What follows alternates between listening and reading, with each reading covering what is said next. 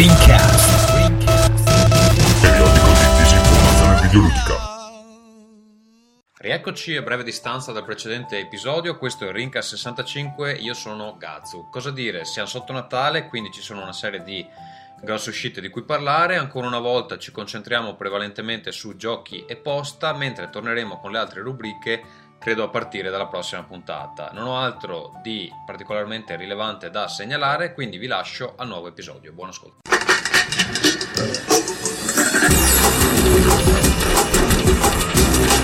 Rincast presenta Nerdcore. Amici da casa, benvenuti a Rincast numero 65. Con me eh, una serie di vecchi, fra cui Alessandro Preda. Buonasera a tutti. Ma che voce c'hai, Alessandro? Ha fatto la voce da vecchio, scusa, ha detto vecchio. Ok. Poi, Vito Iuvara. Salve, però in realtà questa non sarebbe la 64 parte 2? No, la 65, cioè dopo il 64 viene il 65, direi che è più facile. Poi con noi, 64 padre Ferruccio, ormai il mm, padre di almeno 7-8 persone. Sì, sì, sì, ho una cucciolata qua, facciamo le battute di caccia.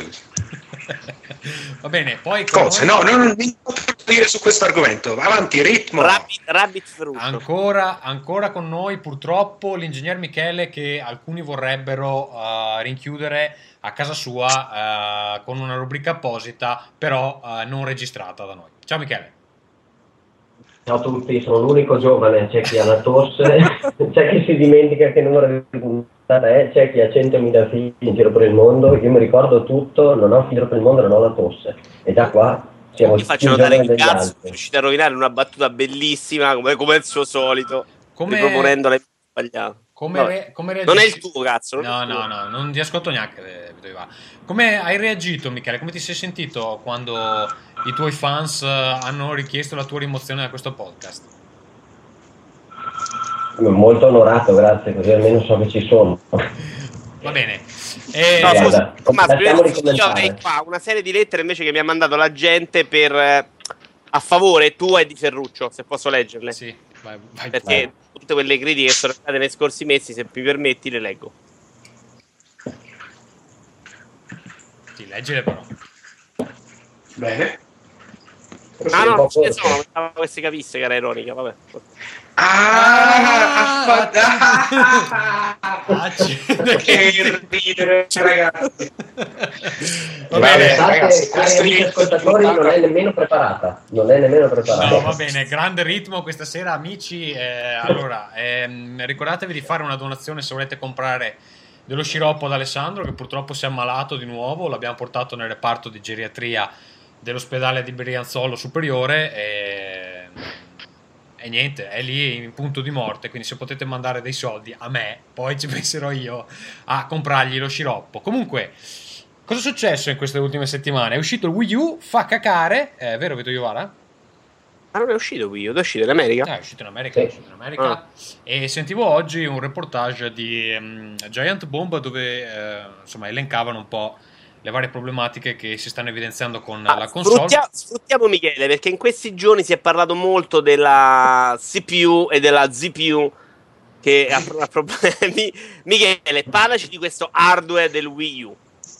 È effettivamente Allora, una chiavica, come dicono, o è ancora troppo Allora, soprattutto la, parte, soprattutto la parte grafica non è niente di che, cioè, in casa MD sono veramente andati a prendere in veramente, una- almeno da quanto sembra, dai primi disassemblamenti che ho trovato, ho linkato anche a, a, a Tommaso, eh, la- il, process- il- sì, sì, il processore grafico non sembra niente di che. Sembra eh, inoltre che per avere la compatibilità con eh, il Wii abbiano fatto la stessa scelta che era stata fatta con, mi pare, il DS, cioè quella di avere completamente replicato il, eh, il processore della console che si vuole emulare, quindi non la scelta, se vi ricordate, è stata fatta tra Xbox e Xbox 360, quella di avere uno strato software che simulava il, eh, la generazione precedente, ma avere completamente una, una Wii incorporata dentro la Wii U. Non so quanti possa interessare, e comunque hanno fatto in questo modo. Quello che disturba sembra essere una delle cose che gli sviluppatori chiedono sempre ai costruttori di console c'è la quantità di RAM. La quantità di RAM si stimava che fosse eh, 16 gigabit, 2 giga, e, e effettivamente così. Nintendo ha già dichiarato che uno serve per la macchina, non si sa che cazzo debba fare la Wii U perché ha un giga di RAM per la macchina, quindi ne resta uno per eh, i giochi. C'è un lettore che sembra anche questo deve essere ancora capito bene, ma molto simile al Blu-ray, soprattutto con la capacità di 25 giga, quindi potrebbe essere come al solito come il disco Wii che alla fine eh, era stato diciamo messo per leggere direttamente i dischi DVD quando aveva sempre dichiarato che in realtà era un eh, lettore specifico. Eh, sembra un hardware costruito sempre molto bene, quindi di solito natura Nintendo e ci sono alcune notizie per cui la comunicazione tra la Wii U e il um, Gamepad avviene sempre tramite eh, interfaccia wifi, quindi esattamente quella che usate quando usate dei prodotti che si collegano a internet senza filo, ma eh, una tecnologia dedicata che si chiama Miracast. Eh, Scusate, ma solo io lo sento assalti, Michele? No, no, ha dei, ha dei, problemi di connessione. Oh. Eh, specificatamente la connessione è costruita per resistere alle interferenze e avere bassa latenza, quindi il discorso della latenza sul pad e delle possibili interferenze di avere un, un, un gamepad che deve comunque replicare un video oltre che i controlli sembrano non essere eh, presenti, così come anche le recensioni dicono appunto non c'è lag ai non controlli perché comunque non deve solo andare i comandi o la ma anche il video.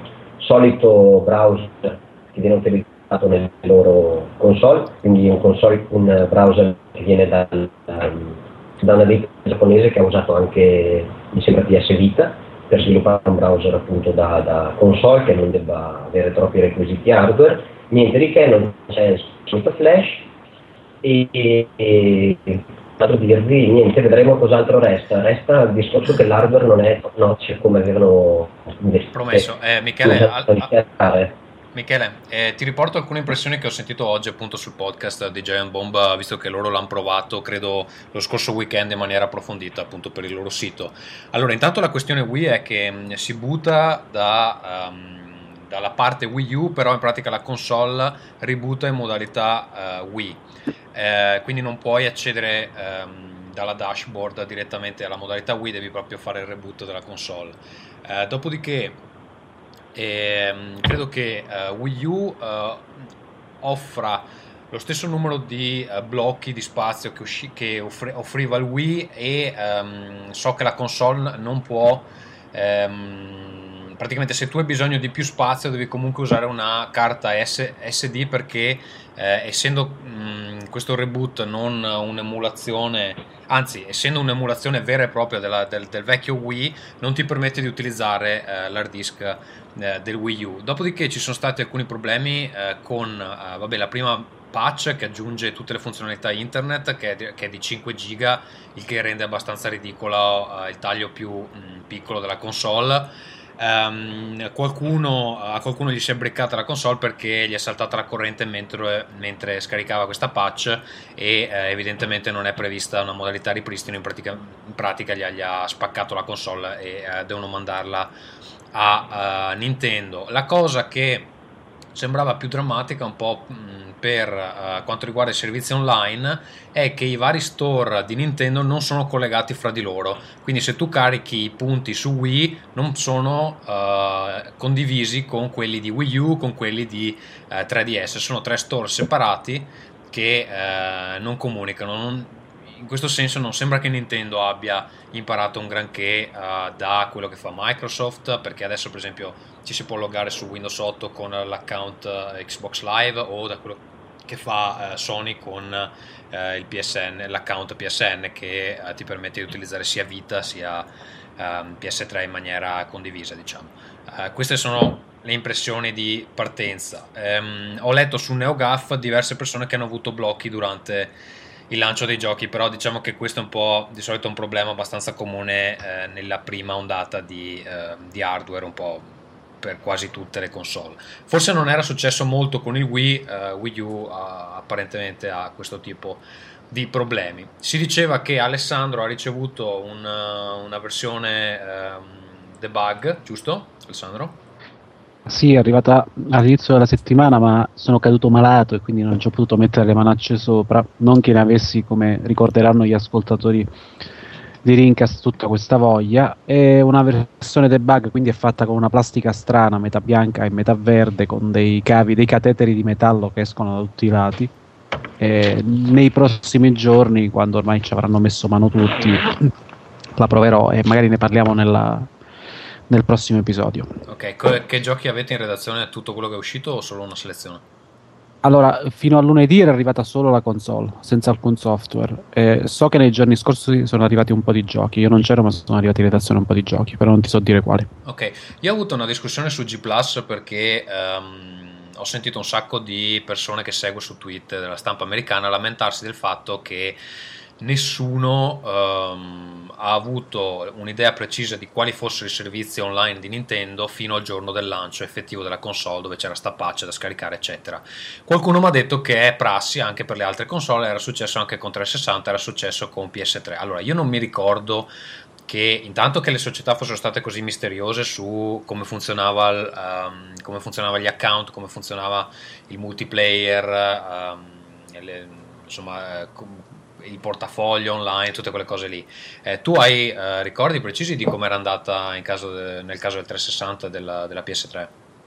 Allora, di PS3 non mi ricordo a dirti la verità, di, eh, di 360 sì, perché ci fu un fatto molto buffo che quando ci diedero una delle prime, una delle due debug che ci hanno mandato da utilizzare in redazione, eh, debug per chi non lo sapesse sono le console per la stampa che leggono i dischi eh, masterizzati e quindi vengo per, per poter fare le recensioni prima dell'uscita dei giochi. PlayStation Blue che era fa bellissimo. No, direi che sono scusa, direi che sono quelle per gli sviluppatori, però che danno anche alla stampa. Sì, sì, scusami, sì, eh, danno anche alla stampa. E, 360 tra le indicazioni che tu devi compilare, devi firmare in sangue un, un patto con il demonio per avere queste console, perché ovviamente come immaginerete non le puoi far girare, eh, è una materia piuttosto delicata. Tra le tante ehm, tra i tanti divieti che c'erano nell'utilizzo della console c'era quello di utilizzarla online. Quindi non potevi collegarla online, che era un paradosso perché poi per scaricare alcuni aggiornamenti o altre robe dovevi comunque collegarla online. Quindi loro non volevano che e il divieto è continuato a persistere anche dopo l'uscita della console. Quindi tu avendo questa console prima dell'uscita non potevi sapere come funzionava il servizio online o le opzioni, diciamo così, online della console. Anche se, forse, avrebbe... anche se forse Sony era stata un po' più dettagliata nello spiegare cioè come sarebbe stato. Poi magari non te lo facevo usare per qualche strano motivo sulle debug. Però Sony, non c'era Sony tutto... ti dico la verità, non, non mi ricordo. Ah, scusa, scusa, dicevo Microsoft. Eh, non c'era tutto sto. Uh, perché Nintendo praticamente fino all'ultimo giorno quasi non ha spiegato niente di come funzionava eh, la, faccenda, la, faccenda, online. Um, sentivo uno di, dei recensori, credo che eh, fosse uno di Rebel FM, che ha giocato Call of Duty. Um, quello di cui parliamo anche noi, come si chiama? Black Ops 2 eh, per Wii U e diceva che online, uh, credo che il gioco sia fuori, online c'erano 400 persone, il che non, non dà grandissime speranze su Uh, è ovvio che Nintendo ha un sacco di, di, uh, di, fiducia da recuperare negli utenti per quanto riguarda l'esperienza online, perché uh, chi voleva giocare online generalmente o sta su 360 o sta su PS3 o su PC. Però diciamo quelli non sono i numeri che di solito fa un Call of Duty. Eh, adesso non so esattamente in che momento specifico ci abbia giocato, però ne parlava come un fatto molto negativo del fatto cioè, che non c'era nessuno insomma, online che stava, che stava giocando col Wii U. Sì, però scusa, 400 giocatori in, tipo, nella settimana di lancio di un gioco come Call of Duty su una console Nintendo a me sembra una vittoria incredibile, scusa. A te sembra una vittoria, ok, va bene. Dai, Ferro, sono 400 persone. E cazzo Call of Duty. Contemporaneamente, sì, ma contemporaneamente su una console Nintendo. Cioè, sì, vabbè, io stavo giocando prima la versione PS3, cioè, solo nella modalità zombie c'erano mappe con 300.000 persone, quindi che ti devo dire? È anche vero che magari chi compra il Wii U eh, Call of Duty Black Ops 2 non, è il primo gioco, non sarà il primo gioco della sua wish. Sì, magari bisogna vedere quanti ce n'erano contemporaneamente online con New Super Mario.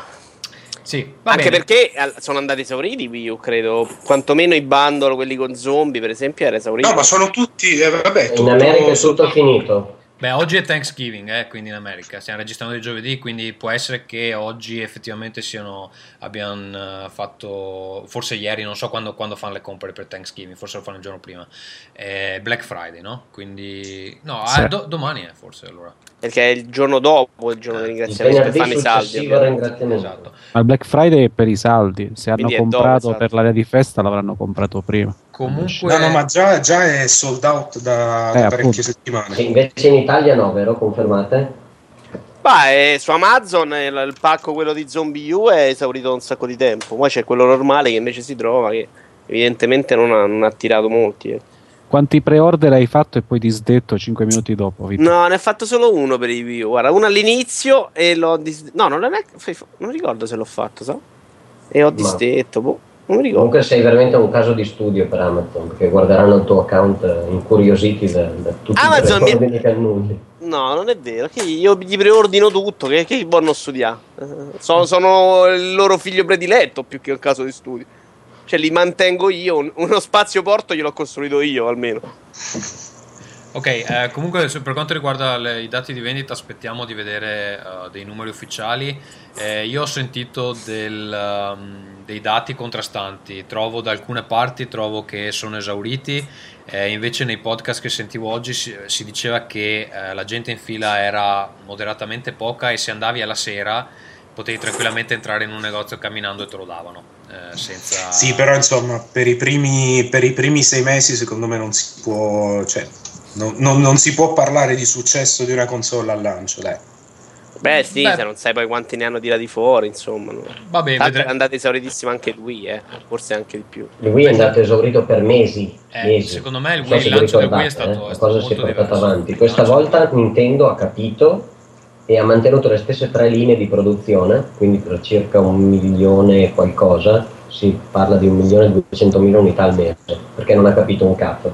Nintendo non si fida a dare la produzione fuori e alla fine arriva sempre con questi problemi qua, come con Wii, lo sapevano già, cioè si aspettavano un successo non così tanto, e quando a eh, torno a Natale, gennaio, si sono accorti che non andavano giù le vendite, per loro fortuna, non hanno chiamato eh, qualche altra azienda come Foxconn o altre che possono fargli l'assemblaggio e mettere assieme fabbriche in qualcosa, cioè attrezzare le linee di assemblaggio e produzione in molto poco tempo. No, hanno richiesto sempre alcune caratteristiche che questi non gli possono garantire e hanno detto bene, la gente continuerà a fare la coda. Se Wii U farà questa fine in America, loro sembra sempre che saranno messi come Wii, cioè non pronti a soddisfare la richiesta per parecchio tempo.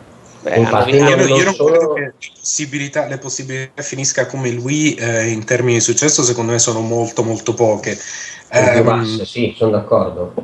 sarà un successo, ma non a quei livelli. Cioè, non- Scusatemi il commento tecnico di Michele, eh, questo per quelli che lo criticano su TFP, mo io non vorrei dire niente, ma in un, in un outcast o in qualsiasi altro podcast, gente che ti parla di linee di produzione di Nintendo non ce n'è mica. eh. Cioè, Esatto. stiamo Posso lì a dire ma sarà... sa- eh, ma secondo me proprio ne hai tutto il diritto.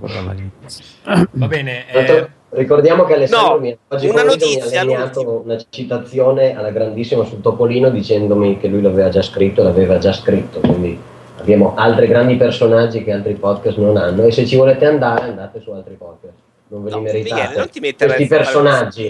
A proposito, scusate, ma io- di te adesso, non è che perdiamo a.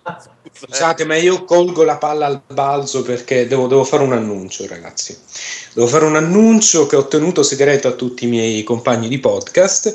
Eh, volevo dirvi che fra un'ora e mezza io eh, mi tolgo dai coglioni perché sono invitato al Tentacolo Viola e volevo dirlo qua in diretta per dire che io, io sono sempre disponibile per chi mi apprezza. Ecco, grazie. Cioè, te la tiri, te la te rompi i coglioni che non ti presenti mai con la scusa del bambino, faccio di fretta, faccio di fretta e ti fai due podcast in una serata? Sì, poi senza, eh. senza avvertirci, tra l'altro, ce lo Eh, dice ora in che la chiedi se ti tengo, lo. Guarda, visto che siamo in diretta, c'è questa cosa bellissima di, di podcast trasparenza, io lo caccerei proprio, fare le votazioni per cacciarlo su, per uno Esatto. stracismo di Ferruccio. proprio. Che poi tra l'altro nel tentacolo lo uno- conduca tuo figlio. Uno, uno con il bambino ce l'hanno già sul tentacolo e non si presenta mai, che anche lui c'ha problemi di scaccarella in giro per casa.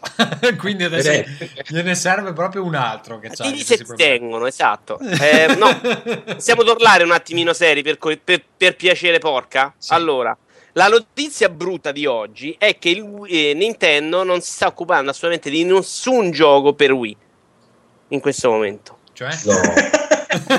che hanno abbandonato Wii. sono, sono problemi, ragazzi. Vabbè, Perché per sono- spionaggio industriale hanno visto cosa sta facendo Sony con Vita e hanno detto, ah, deve, deve essere la... lo Deve essere facciamo la- uguale. E questo Facciamo è, qua. è un ottimo, un ottimo hook per parlare di uh, PlayStation Plus che finalmente è arrivato su Vita. Vuoi parlarcene tu, Ferruccio? Sì, PlayStation Plus che è il programma, come sapete, che ci date i soldi a Sony e quelli vi danno i giochi, ehm, che eh, è- ha esordito su, su Vita eh, oggi, ieri, oggi, ieri, ehm, e propone un, eh, una quantità, almeno in America, una cosa veramente oscena, in, eh, in Europa comunque mm, una buona offerta. Ehm, danno in omaggio eh, i premi della vetrina, no, ehm, a quelli che già hanno il Plus o a quelli che lo fanno appositamente per Vita e insomma è unificato comunque Vita e PlayStation 3, eh, ci saranno gratuitamente eh, Uncharted, ehm, Mutant Blob Attack, che è forse uno dei giochi più carini per Vita. Sì. Ehm, poi che altro c'è? Ah sì, Gravity Rush, che è una figata incredibile nonostante quello che vi possa dire eh, Vito Iovara. Ehm, che altro? C'è Chrono. Chrono, Chrono Volt che ho provato prima. Sì, che non ho capito che È una specie di. Super Monkey Ball, però in salsa fantascientifica. Ok, in salsa fantascienza è un, eh, un aggettivo. Ehm, eh, mentre invece in America c'hanno pure Final Fantasy Tactics e Wipeout 2048. Esatto. È nulla, è quant'è? 50 euro annui, quindi sia PS3 sia PlayStation Vita. E, insomma, Però io devo dire che effettivamente in questo momento io adesso un po' che non rinnovo il Gold perché Microsoft mi ha rotto le palle, nel senso che l'offerta del Gold a questo punto inizia a diventare eh, ridicola perché non ti tolgono le pubblicità dalla dashboard.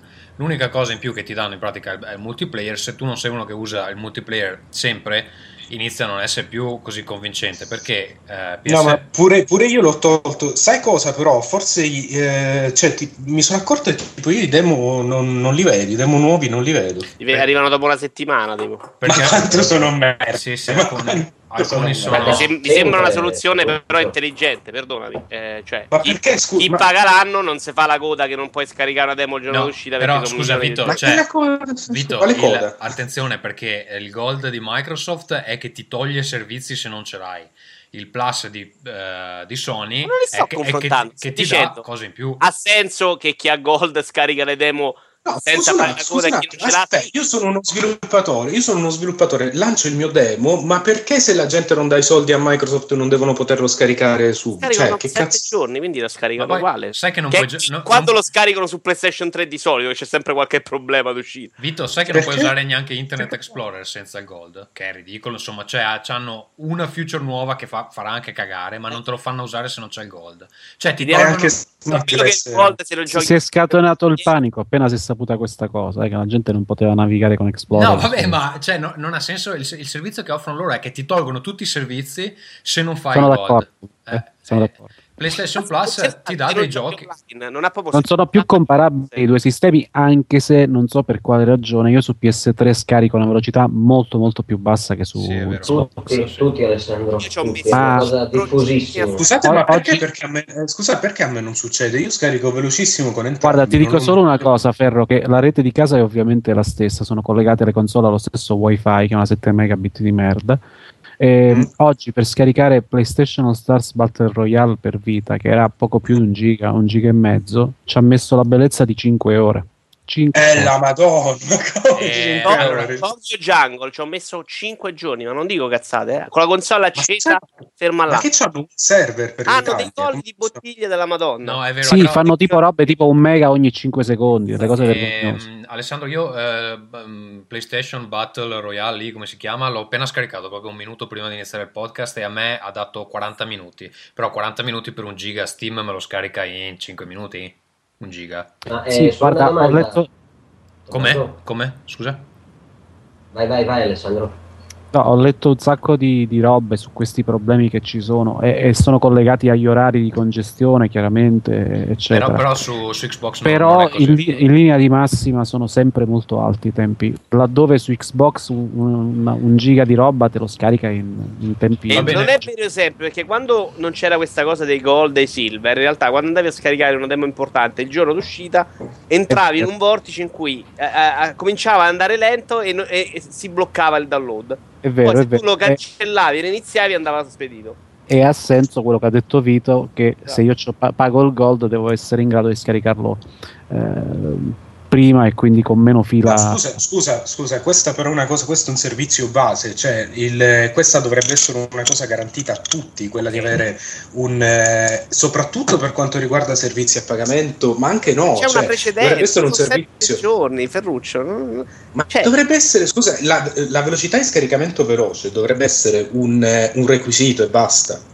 Perché nell'interesse di Microsoft e e Sony di- che la gente riesca a scaricare le robe in fretta. A me stupisce che ci siano questi problemi in, ehm, in Italia, ma a quanto dice Tommaso anche in Finlandia. Qua non. eh, Sì, non sono Fatti un, giro, fatti un giro su Google, è un problema molto diffuso eh, e Eh, non lo risolvi nemmeno no, aprendo però- le porte. Però io concordo con Ferruccio, nel senso che il fatto di chiuderti fuori dai demo è stupido perché loro gioco te lo vogliono vendere e perché non devono farti provare il demo? Cioè non, Ah, non perché si- congestiona le linee perché in realtà i server ci Sì, saranno anche capisci che è una soluzione del cazzo, il scusa. momento d'uscita quindi si Sì, ma è una soluzione del cazzo, scusa. è una soluzione Cioè- del cazzo ma una soluzione perdonami tra non avere una soluzione come su PlayStation 3 o averla del cazzo Comunque, la soluzione dovrebbe essere va bene, vorrei chiudere un attimo il discorso PlayStation. Ma eh, sol- solo una cosa su. perdonami non è lo stesso concetto della beta per i PlayStation Plus Ascolta, Eh, eh, la- No, la beta è ci un'altra roba. No, eh, volevo chiederti una cosa. Su, su Vita è uguale, cioè se tu sospendi il PlayStation Plus, il tuo. ehm, come si chiama? Il tuo gioco di Nathan Drake non lo puoi più giocare? Cosa, cosa vuol dire, eh, Michele? I Sì. giochi di PlayStation Plus sono avviabili, mi ricordavo, solamente fino a quando hai il PlayStation Plus attivo. Se scade l'abbonamento, Sì, sì.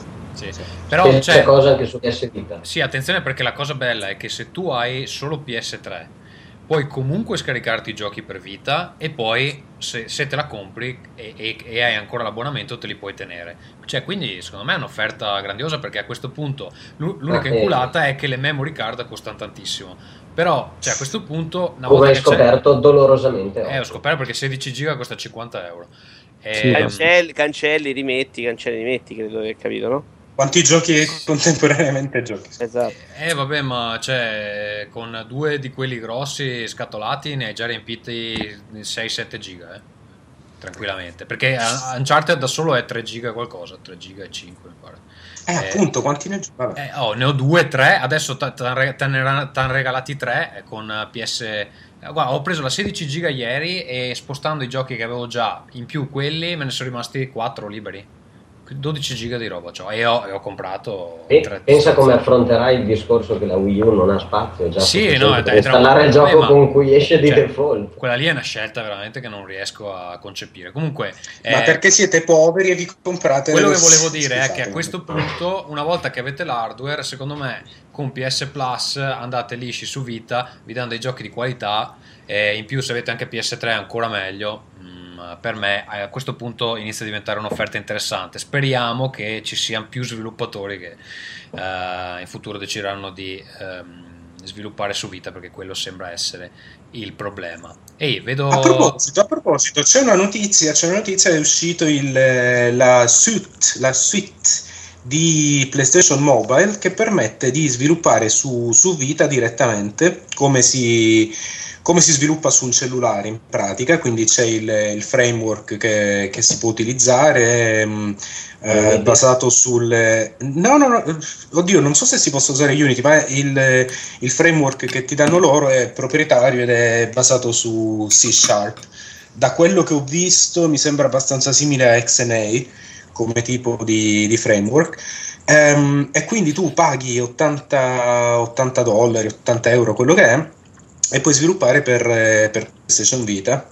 Um, che è insomma, vabbè, un costo abbastanza in eh, come si dice simile a quello che paghi per, per sviluppare su iPhone um, ed è una roba abbastanza interessante perché di fatto è un'apertura totale a, agli indie quindi vedremo come. Sì, ma poi ti ricordo andrà. una cosa: cioè Microsoft aveva una, vabbè, magari una vaccata che ho pensato io, però aveva il decimo anniversario dell'Xbox Live. Sì. Cosa ha fatto? Ma dai i due mesi gratis a tutti, rincoglioniti, dai proprio. Ma che cazzo no. ne frega? Cioè, c'hai anche il lancio della Wii U davanti, fa, cerca di tenere botta che con una console che, che è ormai verso la fine. Niente, niente. Sì, è un po' strana sta cosa, che non, non, vabbè, un po' anche nella cultura Microsoft, quella di finché, cioè La fare pagare sempre comunque, soldi. Sì, sì, sì, sì, sì, fare pagare sempre comunque, anche quando magari comincia a diventare un problema di immagine, dell'immagine a Microsoft importa una sega, quindi...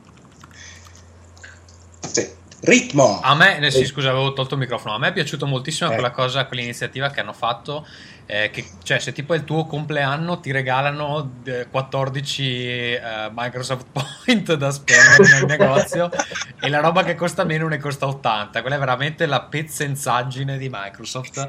Eh... Sì, ti dicono pure non te li spendere tutti a una volta.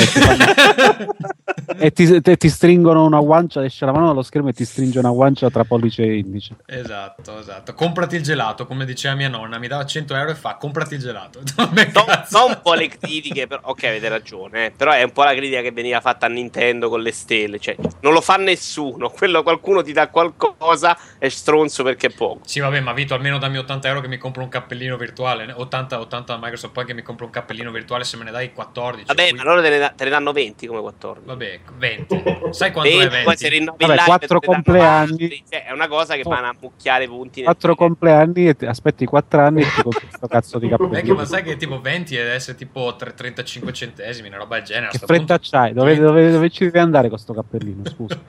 Aspetti e eh, che cazzo. Il problema è che la gente gli ricomprava lo stesso i cappellini e non sentivano nessun bisogno di regalarli. Adesso vediamo con il discorso di presumibilmente chi ha tutte le console o chi ha PSN spenderà di più perché qualcosa in più c'è, oppure spenderà i soldi solo del Plus e vedremo i loro abbonamenti Gold eh, se vanno giù o no. È chiaro che loro i numeri li vedranno, cosa decideranno di fare non si sa. Cioè, voi rendetevi conto che in Italia sul Gold abbiamo eh, non Netflix, non altro, abbiamo quella minchia di Mediaset Premium, mi sembra.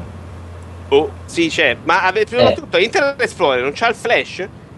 No, cioè, no, no, è ufficiale no, questa cosa. Ma è anche quello che c'è, cioè, tu hai il gold no, e Perché la svolta era se c'era il porno su televisore direttamente col f- cosa in flash. Ascolta Vito, tu, tu guarderesti un porno con il Kinect che ti fissa?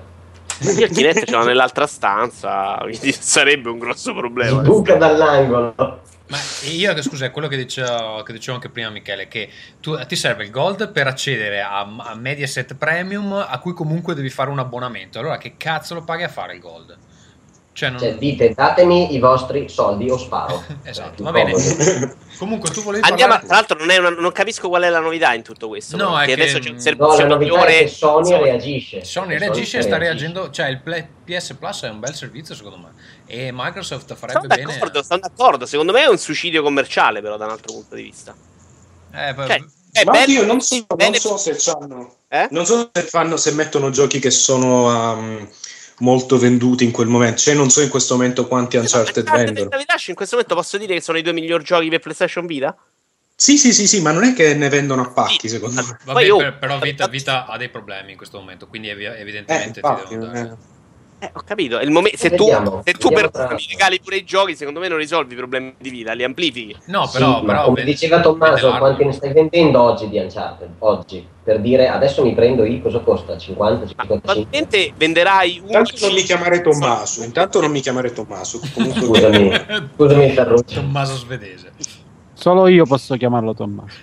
Scusami, se adesso vendi 5 PlayStation Vita, uno comprava Uncharted. No, Eh, non lo so. E Vito, secondo me è eh, come minimo. Vito, fanno un ragionamento contrario, loro hanno bisogno di vendere l'hardware in questo momento e cioè, beh, decideranno di perdere soldi. Tu dici su- che c'è gente su- che compra l'hardware perché sa che c'è il PlayStation Plus. Beh, ma scusa, tu anche Sì, se sì. hai solo PS3 e hai già il PS eh, No, PlayStation ma- Plus, hai già due o tre giochi pronti. A quel punto ti compri l'hardware e puoi iniziare a giocare senza spendere una lira in più. Cioè, secondo me è una buona offerta a questo punto. No, no, secondo me è buonissima, non è troppo buona, è un altro discorso. Secondo me non è buona, è più che buona. Il problema è che è una trambata in faccia, occhi e croce. Però, oh, Vabbè, vedremo. Secondo me, se riescono a piazzare un po' di hardware durante Natale, magari qualche altro gioco lo vediamo. Se non, se sto Natale gli va male, è, è fatta. Insomma, vabbè, a comunque. arrivare Persona 4 e dopo hanno vinto. Io sono, io sono contento Monster di PS. Vita. Amici, compratevi PS Vita così fanno qualche Dai, però, andiamo avanti, Sì. amici. Via! Michele, volevi parlare di un gioco che ti hanno segnalato su Kickstarter? Sì, mi hanno segnalato questo gioco, c'è, mh, sono 75.000 mi sembra eh, pound ad oggi, e, mh, il gioco si chiama Sui Generis, è ancora in sviluppo, ci sono comunque delle immagini sia su Kickstarter che su Steam, il progetto può essere eh, finanziato fino al 29 novembre, quindi affrettatevi, a me non sembra veramente male e se volete donare qualche, qualche soldino donatelo. cos'è? È un- Cos'è? Due- due- è un, sì. un action RPG, se guardi in scaletta ci sono anche i file. Sottotitolo su Kickstarter. Kickstarter. Grand Theft Auto meets Morrowind in an original open world RPG. Esatto, Ah, per, cazzo, adesso, per adesso non hanno costruito eh, tanto oltre a un bellissimo motore grafico e sembra anche una parte dei- della dinamica di combattimento con ehm, appunto una tempistica e non un, eh, un button mashing esagerato di quelli anche Vabbè, tanto io i soldi a Kickstarter non do, eh. lo dico subito. Va bene, niente, puoi darle anche tramite PayPal, eh, Vincenzo. No, ma non li do, ma io li giochi li vado a comprare quando sono finiti, non devo fare il finanziatore o il publisher di videogiochi, dai. Va bene, comunque, se vi interessa andatelo a vedere, me l'ha chiesto Pierluigi, un amico, e andate e se volete gettate il vostro denaro nel pozzo dello sviluppatore. Vai con i A giochi giocati. Sì, eh, No, no, eh, ah, ma so- non abbiamo case oggi, no? Eh, ok. Forse, forse possiamo farlo prima dei giochi giocati. È uscito appunto il gioco di Ferruccio anche su iOS in questo momento. eh, The Rat Inc, Inc, eh, lo ricordiamo. E eh, Vito Ivara l'ha giocato e ce ne vuole parlare. Ne parlo, allora, perché io lo dico subito, non mi faccio comprare da Ferruccio che è venuto qua offrendo soldi a destra e manca. e io ho rifiutato perché no. Allora, partiamo dalle cose buone. L'aspetto, secondo me, è spettacoloso. È di un gioco professionale, fatto bene, carino. E, e direi che funziona anche tutto abbastanza bene. Non ho- sulla versione iOS non ho trovato bug mentre l'ho giocato, nessun problema. Che non so, forse avete risolto quando per iOS. Sì, la versione iOS è uscita direttamente, è quella che su Android sarebbe la versione 1.2. quindi molto pulita. Trovo anche abbastanza intelligente e carina l'idea di gioco. Il problema, secondo me, è Ferruccio. Perché quello che avresti dovuto, quello che avresti dovuto fare te, ovvero bilanciare il gameplay, e no- non è stato fatto. Cioè, i primi Ma livelli. sei un sono- imbecille, sei. Sì, ok, vai avanti. No, no, No. prendo le critiche in maniera costruttiva, vai, vai. Sei un imbecille. Il problema è che è, è veramente troppo lento quando è facile. Ed è buono quando in realtà le cose si complicano. Ma c'è una fase iniziale che uno si ammorba di, di palle da morire proprio. Cioè, una roba tristissima. Cioè, il primo Eh, amico- livello, secondo- se non era il gioco di Ferruccio, effettivamente dopo migliora. Non ti dico di no. Ma il primo livello, se non è un gioco di Ferruccio, io lo, lo prendo e lo cancello il gioco. Eh, Il primo livello il è una problema- roba che fai per 9 ore e mezzo la stessa identica cosa. Eh, il problema è che sto sentendo in questi giorni a questo riguardo pareri contrastanti, cioè nel senso c'ho da una parte gente che non è eh, videogioca- videogiocatrice perché gente Che ti dice che la vabbè, seconda insomma. parte è troppo complicata. Esatto, e che dicono che all'inizio va benissimo, poi appena diventa troppo veloce diventa troppo... eh, potete risolvere mettendo la prima parte che è un po' tutorial ehm, skippabile, nel senso che se uno è già bravo... No, non- in realtà la prima parte è di ogni mondo, mi sembra di capire. Tra l'altro non l'ho finito, eh, sono- ho finito il secondo mondo. Il problema è che non è, non è che sia lenta, perché poi quello ti, ti aiuta a entrare nelle meccaniche, va bene. Il problema è che è troppo lunga. Cioè, tutto il primo livello Eh. potevo capire le meccaniche facendolo durare almeno un terzo.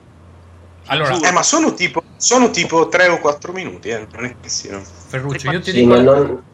Scusa. Vai, vai. Ti dico le cose che. Allora, ci ho giocato poco, ho giocato solo. Ho fatto mm, 3-4 partite. Le cose che non mi piacciono. Ehm, allora, il tutorial eh, spiega i power up troppo velocemente, te l'ho già segnalato. Perché non. eh, cioè, vanno velocemente, non riesco neanche a leggere a cosa Vabbè, servono. poco, poco male, in realtà sono tre simbolini Sì, abbastanza chiari. Cioè, secondo me, ico- icon- sì, iconograficamente il gioco merita tantissimo. Cioè, si capiscono le cose. Tu li capisci perché, cioè, mentre gioco che appaiono sono talmente piccoli, io onestamente non eh, faccio fatica a capire a cosa servono. Vabbè, dopo un po' che li Quello prendi. che c'ha risulta- l'occhio bionico non riesce a vederli. Vabbè, No, dopo- il grande problema che mi hanno segnalato anche, ah, anche un amico, insomma, che me l'ha fatto provare su Android è questa cosa che la macchinina la scegli a destra e non direttamente sulla macchinina. Che un pochettino rallenta l'azione e rende tutto meno leggibile. Eh beh, ma Perché- quella, come, è scusa? quella è la difficoltà, Vito. Cioè, Eh, Il la fatto che devi scegliere le- la macchinina prima di dirgli dove vada, anch'io ho giocato al gioco. Eh, come fai a sceglierla dopo, scusa? No, tu clicchi sulla macchinina, poi clicchi sull'edificio. Ah, vabbè, ma eh, no, è, sì, un altro, è un altro eh. gioco, però. Eh, ma era un Eh. gioco migliore, perdonami. Perché No. lì tu, in base alla posizione della macchina, potevi scegliere esattamente dove mandarla. In questo modo devi muoverti un po' troppo anticipatamente e quindi molte Vito, volte. è un gioco di sbagli. coordinazione, ovvio che deve essere così, non ha senso. In teoria, in teoria si gioca, scusate, con le mani, in teoria si, eh, almeno per come l'abbiamo concepito noi, andrebbe giocato con le mani come se avesse un pad in mano, quindi col destro, col pollice destro selezionate i camioncini e col sinistro indirizzate. In Però teoria ci siamo non l'hai molti non provato, si no, perdonami, giocalo così su iPad. Eh no, infatti, su, infatti secondo me su tablet non è, però... Vaffanculo. Eh, raga, eh, non è che si può Io- fare no, tutto no. perfetto. Ho una domanda per te, Ferruccio. Non ho capito eh, qual è il timer che definisce la- eh, qua- quando finiscono i livelli. Cioè, ogni tanto finiscono. Eh, eh, Ma- ma- allora, un testicolo di noia, fondamentalmente. no, allora, grazie Vito. Sto provocando No, un pochino, dai. Questo, guarda, fino a due giorni prima del, del lancio in realtà ne abbiamo parlato perché ehm, i, i- i livelli hanno tutti durate prefissate che cambiano a seconda del livello che abbiamo bilanciato insomma sulla base del nostro giramento di culo, però ehm, il problema è che abbiamo pensato al fatto che non comunichiamo questa, questa cosa, abbiamo pensato a un timer però non siamo riusciti a trovare un modo Anche un- una barra che decresce, una roba del genere, no? Cioè, tanto per problema O che è- cresce quando l'hai riempita è finito. No, No. È il problema per barra, già ci abbiamo una barra quando c'hai il boss e quindi due barre poi diventa una cosa confusionale. Sì, Insomma, ma ci sono tanto, dei... tanto quando è il boss non si capisce esattamente cosa sia quella barra, quindi secondo me potevi sostituirlo. No, ma non è un insulto, eh, mi dispiace perché pensavo, so, so, pensavo so. fosse un gioco molto più di merda in realtà. Invece è un Grazie. gioco che poteva essere buono e che un po' si perde in minchiate, ecco. Però, E quindi resta? Sono le No. difficoltà, sono le difficoltà del, del design, amici. Io sono molto contento di come primo. Come mi primo dispiace perché tu hai fatto la demo che sta sarà il primo livello. Sono il primo livello del primo mondo e il primo livello del secondo. No, mondo. e li fai scappare, chiaro. Ma te lo dico senza Eh. cattiveria. Chiaramente con quei livelli scappi perché dura veramente troppo. Eh, dai, Va bene, Raga, come, come ci, si, come ci si sente Ferruccio a essere presi a sassate da- dai recensori? Adesso che sei Anzi, anzi, no, no, anzi, scusa, ma anzi, scusa, nessuno, nessuno gli ha detto eh, questo gioco è una merda totale. Quello per me sarebbe stata l'unica cosa che mi avrebbe lasciato un po' magari ok. E io Ma te lo volevo lasciato- dire, Ferruccio, sono rimasto. No, ma guarda, io sono, sono molto orgoglione come primo tentativo, secondo me è, eh, è veramente molto buono. Quante Perché stelle, se vedi il primo dato, gioco... No, non l'ho votato ancora. Ok, ci devi Perché pensare. chi Merda. compra a me Ferruccio, capito? Con l'amicizia, con i soldi, non mi compri a me Ferruccio. Te lo do quando decido io. Quando arriva il bonifico. se la prossima volta che ci vediamo ti tocchi il pisello, tu gliene metti il pisello. No, dai, lo voglio finire e dopo lo giudico con, il cervello. No, in realtà ti metterò uguale 5 stelle, però era così. Pisello. Va bene, amici, andate su, uh, sull'App Store oppure su Google, uh, Google Play. Sì, 89 centesimi a Ferruccio dateglielo che ci ha lavorato. Sì, dai, poi adesso c'è, c'è un nuovo Esatto, figlio da oppure anche sfamare. su- Oppure anche su Amazon App Store, che è una roba, ragazzi, la quantità di gente che c'è in quello store è incredibile. Quanto stai vendendo, Avremmo- Ferruccio? Dacci notizie. Ma solo Ma guarda, su. Amazon avremmo venduto tipo 3 o 4 copie. Eh, Tut- Tutte in una volta, eh? Sì, entrato sì, in top 10 Eh, copie vendute. No, su, su Google Play è andato discretamente, su, eh, su iOS ha fatto tipo in un giorno quanto su Google Play aveva fatto in una settimana. E Quindi, su insomma. Windows, Eh. su la cosa bella, scusate, no, scusate, la prima, la cosa bella è che un giorno su iOS ehm, praticamente corrisponde a praticamente 10 volte quanto abbiamo venduto fino ad adesso su Windows Phone. Eh, vabbè, è chiaro, dai. Eh, vabbè. No, ma del tipo che abbiamo venduto meno di 10 copie su Windows Phone. Sì, ma cre- credo sia un risultato ottimo per Windows Phone, tra l'altro, 10 Vuol copie. dire che ci sono 10 telefoni. Eh, esatto, ci stanno 10 telefoni in Windows Phone. Chi è che se l'ha comprato due volte? Lì, Eh, lì non so- è solo top, lì non è solo top 10, ecco, se ne vendi 10 copie rischi di finire proprio in cima. Lì è Goti 2012. Prepara i DLC perché li vogliono avere su Windows Tra Phone. l'altro, scusate, ma c'è una cosa bellissima su Windows Phone che praticamente, non so se l'ho detta sta cosa, però su Windows Phone, eh, proprio che Microsoft ama gli sviluppatori indipendenti, praticamente c'è lo spazio, tutto quello che sono i featured, tutte le classifiche che sono praticamente totalmente colonizzate dai, dai giochi, quelli prodotti da Microsoft, quelli che ti danno gli achievements. Quindi, tipo, che so, EA vuole fare la versione Windows Phone di ehm, Mirror's Edge, o più realisticamente gliela fa Microsoft, non lo so. eh, loro la pubblicano, cioè Microsoft la pubblica ehm, e c'ha gli achievements, e naturalmente più gente la compra e finisce su. Eh, il risultato è che praticamente il primo, se guardate le classifiche, i primi giochi che non sono, che sono appunto indipendenti, sono tipo in posizione 30. Quindi zero visibilità, anche se non c'è un cazzo di niente. Eh, tutto molto bello, grazie Microsoft. Va bene, direi di far partire la sigla dei giochi che eh, stiamo giocando.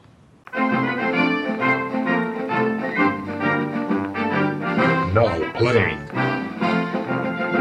Io direi di far parlare un po' Alessandro che io so che sta facendo altro, sta scrivendo cose per il suo blog mentre dovrebbe partecipare a questa trasmissione qui con noi. Ormai non gliene frega più un cazzo. Alessandro, cosa hai è? giocato? Non mi frega un cazzo del gioco di Ferruccio, eh, non, non, non dico che sta. E tra l'altro adesso che ci penso, va a farsi un altro podcast stasera perché deve andare a pubblicizzare il E suo gioco. c'è, Eh beh, e sì, c'è. ormai È sta come, facendo il è tour. come quei cantanti che si fanno 22 trasmissioni. Guarda, se c'era Eh, ancora il scu- Santo Show andava là in prima fila sperando che rinquadrassero Scusa, il telefonino in mano. Ma io dovrei stare qua in un, in un podcast dove c'è gente che ha blog con milioni di visite che non si è neanche sognato di dire amici guardate che questo caro ragazzo qua eh, avrebbe fatto un giochino, è vero. Ma ascolta, eh? ma se l'altro, l'altro che fa la trasmissione con te ti ha appena detto che il tuo gioco fa cagare, cioè pensi che Eh. sei fra amici o, o Non fra ho detto nemici? questo, eh, non mi mettere cose in bocca che non ho mai detto. Però io non provo i giochi che mi mandano, secondo te mi metto a chiederti io se mi mandi il gioco da provare o mi metto a scaricarlo. Dai, su, seriamente. mo. Ma Tu domani sei sera Ferruccio appare che- in qualche... Ferruccio, domani sera sei in qualche discoteca a presentare il tuo gioco? Domani sono al Cocorico ragazzi. Chi era Giovanotti che si era fatto il record, che era andato in 2000 trasmissioni in tre giorni? Credo ci aveva fatto il video poi, era carina l'idea, dai. Eccolo, l'abbiamo perso. A parte che tu sei più, somigli più a quello con i preservativi dietro la telecamera, come si chiama? Paolini, Paolini. sì, io ho sempre voluto essere il nuovo Paolini, ragazzi. Con un cellulare in mano col mio gioco. Allora, giochi che stiamo giocando. Alessandro, vai, oggi c'hai i botti oggi. Come al solito gioco una roba che sta giocando anche Vito, perché Vito gioca tutto quello che gioco io, in quanto gioca tutto in generale. Call of Duty Black Ops 2. Allora, ehm, come al solito, parlando di un Call of Duty, bisogna distinguere l'offline dall'online, perché ormai sono due robe eh, i cui rapporti di forza si sono invertiti nel corso del tempo. E con questo intendo dire che una volta la gente giocava l'offline, la campagna, e poi giocava un po' all'online, adesso della campagna non gliene frega più una cippa a nessuno. in realtà questa campagna è, è, il secondo gioco della serie Call of Duty sto- negli ultimi dieci anni ad avere una storia un attimo comprensibile in primo luogo e in secondo luogo decente. Non è un caso che il primo gioco ad avere questo, una storia comprensibile era stato il precedente Black Ops, sempre secondo me ovviamente, perché eh, la storia riparte esattamente da lì. Nel primo gioco c'era Frank Woods che era il protagonista ed era ambientata la storia nel, durante la guerra fredda, quindi periodo del Vietnam, eccetera. Adesso invece si riparte da lì e c'è una parte flashback che viene giocata nel 1986, quindi c'è, c'è il Nicaragua e si può prendere a calci in culo Noriega in prima persona. Ci sono questi bei paesi dove gli Stati Uniti stanno esportando la democrazia a missilate come l'Afghanistan e il Nicaragua e ci sono invece c'è una seconda parte che invece si gioca i, i capitoli ambientati nel presente che invece sono, sono, si svolgono nel futuro nel 2025 nel primo caso eh, c'è un, un, personaggio, nel secondo caso c'è suo figlio anni dopo che sta cercando di ricostruire la storia, eh, tutta legata a un cattivo che è doppiato in italiano da Giancarlo Giannini, tra l'altro un doppiaggio molto bello. La storia è interessante, se non fosse che il gioco è la solita campagna di Call of Duty. Hanno cercato di trattenersi eh, evitando di utilizzare a nastro, come è avvenuto nei capitoli precedenti, le stesse situazioni di gioco, quindi la solita fase stealth dove devi seguire il tizio clonata dalla celeberrima e ormai famigerata missione dei cecchini del primo Modern Warfare. Eh, hanno cercato di limitarsi con eh, le postazioni di fuoco fisso, le, le, solite sequenze di gioco in cui spari da un elicottero, da un aeroplano o qualcosa del genere, e hanno cercato di eh, aggiungere qualcosa di nuovo alla formula sotto forma di, eh, delle missioni d'attacco, mi pare si chiamino così in italiano, cioè sono delle missioni in cui devi gestire una, una forza d'assalto più uomini diversi, oppure uomini e veicoli, oppure solo veicoli futuribili, quindi stiamo parlando di eh, robot quadrupedi chiamati Claw, eh, veicoli volanti, velivoli d'attacco e altre robe di questo tipo. E gestendo il numero di uomini e di mezzi devi completare un obiettivo, tipo difendere determinati punti sensibili di una mappa oppure conquistarne degli altri. Uh, l'idea è carina, queste missioni sono collegate a quelle principali da vincoli molto sottili della trama e hai un numero di livelli massi, un, un certo lasso di tempo entro il quale portarle avanti perché altrimenti la storia va avanti, va avanti e non le puoi più uh, affrontare. Una nota, ringraziamo uh, il Signore, pro- sono skippabili.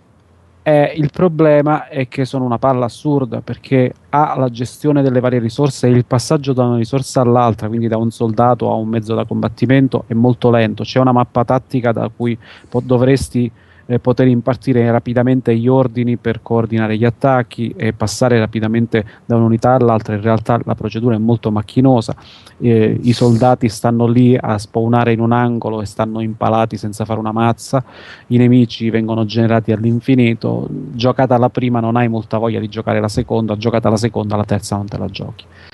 Per quanto riguarda l'online, invece, è il solito Call of Duty, nel senso che le mappe sono quelle lì medio-piccole a cui siamo abituati, ci sono nuove modalità, c'è una tra le tante novità che sono state introdotte ce n'è uno abbastanza interessante, non ci sono più, che ha fatto però discutere, non ci sono più le serie di uccisione, ma ci sono le serie di punti, cioè il richiamo di UAV e tutti quegli altri circhi che puoi eh, chiamare in causa nel combattimento non sono più legate al numero di uccisioni, ma ai punti, quindi vengono premiati anche gli assist eh, e altre robe che ti fanno guadagnare punti nelle varie modalità di gioco penso che questo sia più o meno tutti, tutto e passo la palla al, al buon Vito. Ma guarda, io volevo aggiungere solo qualcosa sull'offline perché l'online non, non, lo provo nemmeno. Insomma, sto giocando allo 4 e mi gioco due online. Eh, secondo me, quando si gioca, rimane un ottimo sparatutto, divertente e tutto. È vero che la trama è migliore degli altri Call of Duty, non ci voleva molto, è anche a tratti persino interessante. Il problema, secondo me, che è, che è tutto molto diluito. Quindi, tra l'altro, la prima parte di gioco è proprio lenta, lenta, lenta e, e, e tenta a decollare quando si, quando, eh, ed è spezzettata moltissimo l'azione. Quando si gioca invece è Call of Duty che funziona uh, molto meno ispirato rispetto ad altri episodi. Io ricordo Modern Warfare 3, per esempio, m- migliore, uh, proprio come, come, scelta di, di ambientazione. Uh, situazioni più crude e a me piace. Questa è una cosa di Treyarch che secondo me lo fa meglio di, L'ha sempre fatto, eh, anche Esatto. con quelli ambienti della seconda guerra mondiale, se ti ricordi. Esatto, a me era piaciuto molto. Guarda tu Guarda era, molto, era molto violento sotto questo punto di vista. Ehm, e tra l'altro, in questo episodio ci sono anche i bivi, quindi in delle situazioni devi cam- cambia il finale, insomma, ci sono Sì, de- sì, delle sì, cose sì. strane. Eh, c'è però questa cosa che, che- che la- è ammorbidito troppo, secondo me, tra, tra filmati, un minuto d'azione, filmato, poi un altro minuto d'azione. Secondo me non gli rende esattamente giustizia, ecco. Guarda, sono d'accordo sul fatto che la prima parte sia molto lenta, tra l'altro quella, quella parte con i Mujahideen a cavallo È è, abbastan- è abbastanza terrificante. Ehm, c'è un altro problema, in genere, che però secondo me è un problema ormai endemico della saga, perché ehm, Call of Duty all'inizio aveva questa cosa dell'epicità che riusciva a garantire perché erano giochi nuovi, non c'era nulla eh, di paragonabile, o comunque c'erano pochi titoli di questo tipo, e quindi quando arrivavi a Stalingrado e non ti davano il fucile, ma ti davano, c'era tutta la parte colonnata dal nemico alle porte in cui ti davano solo le munizioni, oppure dovevi contrastare un attacco dei nazisti e il- l'ufficiale chiamava al contrattacco e tutti si buttavano avanti, sembrava una cosa eh, molto, era una cosa molto figa e ti rendeva più partecipe, c'era più coinvolgimento. Una volta che ormai lo standard Scusa, è anche stato la, sollevato, tematica, anche la tematica però era un po' diversa, no? sì, sì, ma, no, ma lascia stare il fatto che c'erano nazisti e no, no, non sto parlando di quello. Sto parlando del fatto che comunque era molto coinvolgente come, come momento. Pompava la musica, tu che fino a quel momento ti dovevi difendere perché ti attaccavano da tutte le parti, ti chiamava al contrattacco, mi pare questo fosse un momento del, del secondo Call of Duty, correvi in avanti e c'era un momento che era veramente epico. Questa epicità eh, si è perduta perché ormai dopo aver fatto talmente tanti giochi con un livello comunque alto e, e riproponendo le stesse situazioni in salse diverse, è sempre più difficile. La soluzione che adotta Activision tramite i suoi studi, questa volta Treyarch, è quella di pompare il più possibile la presenza di botti, esplosioni, eh, nemici. C'è l'inizio di Call of Duty eh, Black Ops 2 che è pazzesco perché c'è quella parte in Africa dove ti fa affrontare tipo un da solo un intero esercito e, e migliaia, milioni di migliaia di, di velivoli e, e carri armati che ti vengono addosso. E invece di rendere più epica la scena, queste situazioni secondo me eh, la rendono un attimo più eh, ancora meno credibile, cioè c'è una scollatura tra la partecipazione emotiva che potevi avere se di partecipazione emotiva in un gioco in cui devi far saltare le teste si può parlare, che potevi avere in passato e che invece adesso. Ci sono alcune missioni che sono più carine, a me è piaciuto abbastanza quella del... eh, che livello era quello della- dell'alluvione con eh, Vito, quello con il, il- il mondo il- lo scenario pieno d'acqua dopo Eh, l'alluvione. eh, non era molto avanti, però penso intorno al quarto quinto. Eh, perché era originale, c'erano i, ve- i veicoli che venivano trascinati dall'acqua, era un po'.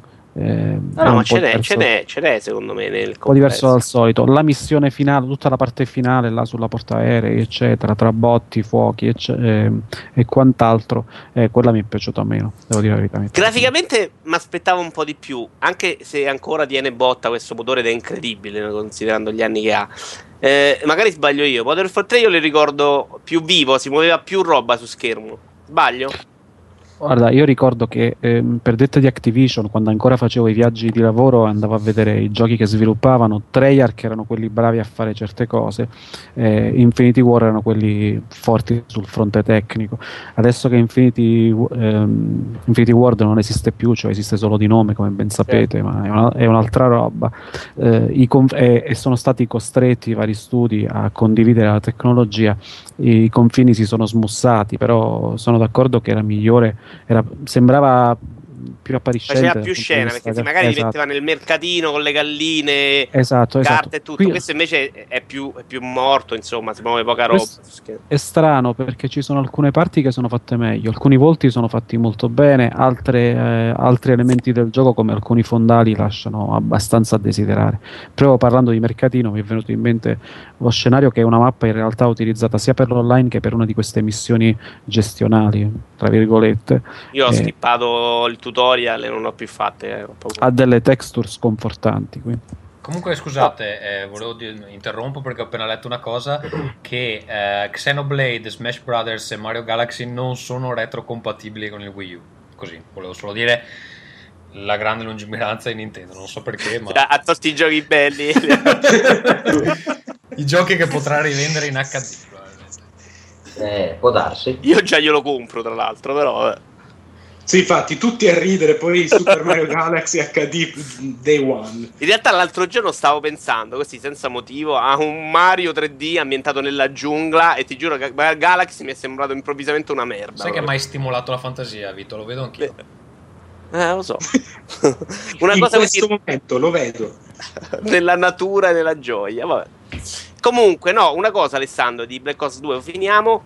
Mi ha stupito eh, come siano riusciti a non fare i sboroni nella parte futuristica.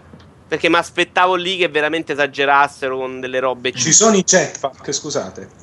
No, non ci sono i jet. No, non ci sono i jetpack. Ci sono, ci sono delle le tute alari che comunque sono una tecnologia già Anche esistente. figo da vedere, però, tra l'altro. Sì, sì, sì. sì. Però mi aspettavo sta- proprio che la buttassero in caciara nella parte futuristica. Invece c'erano dentro, ci stavano dentro ed era Eh, piuttosto credibile.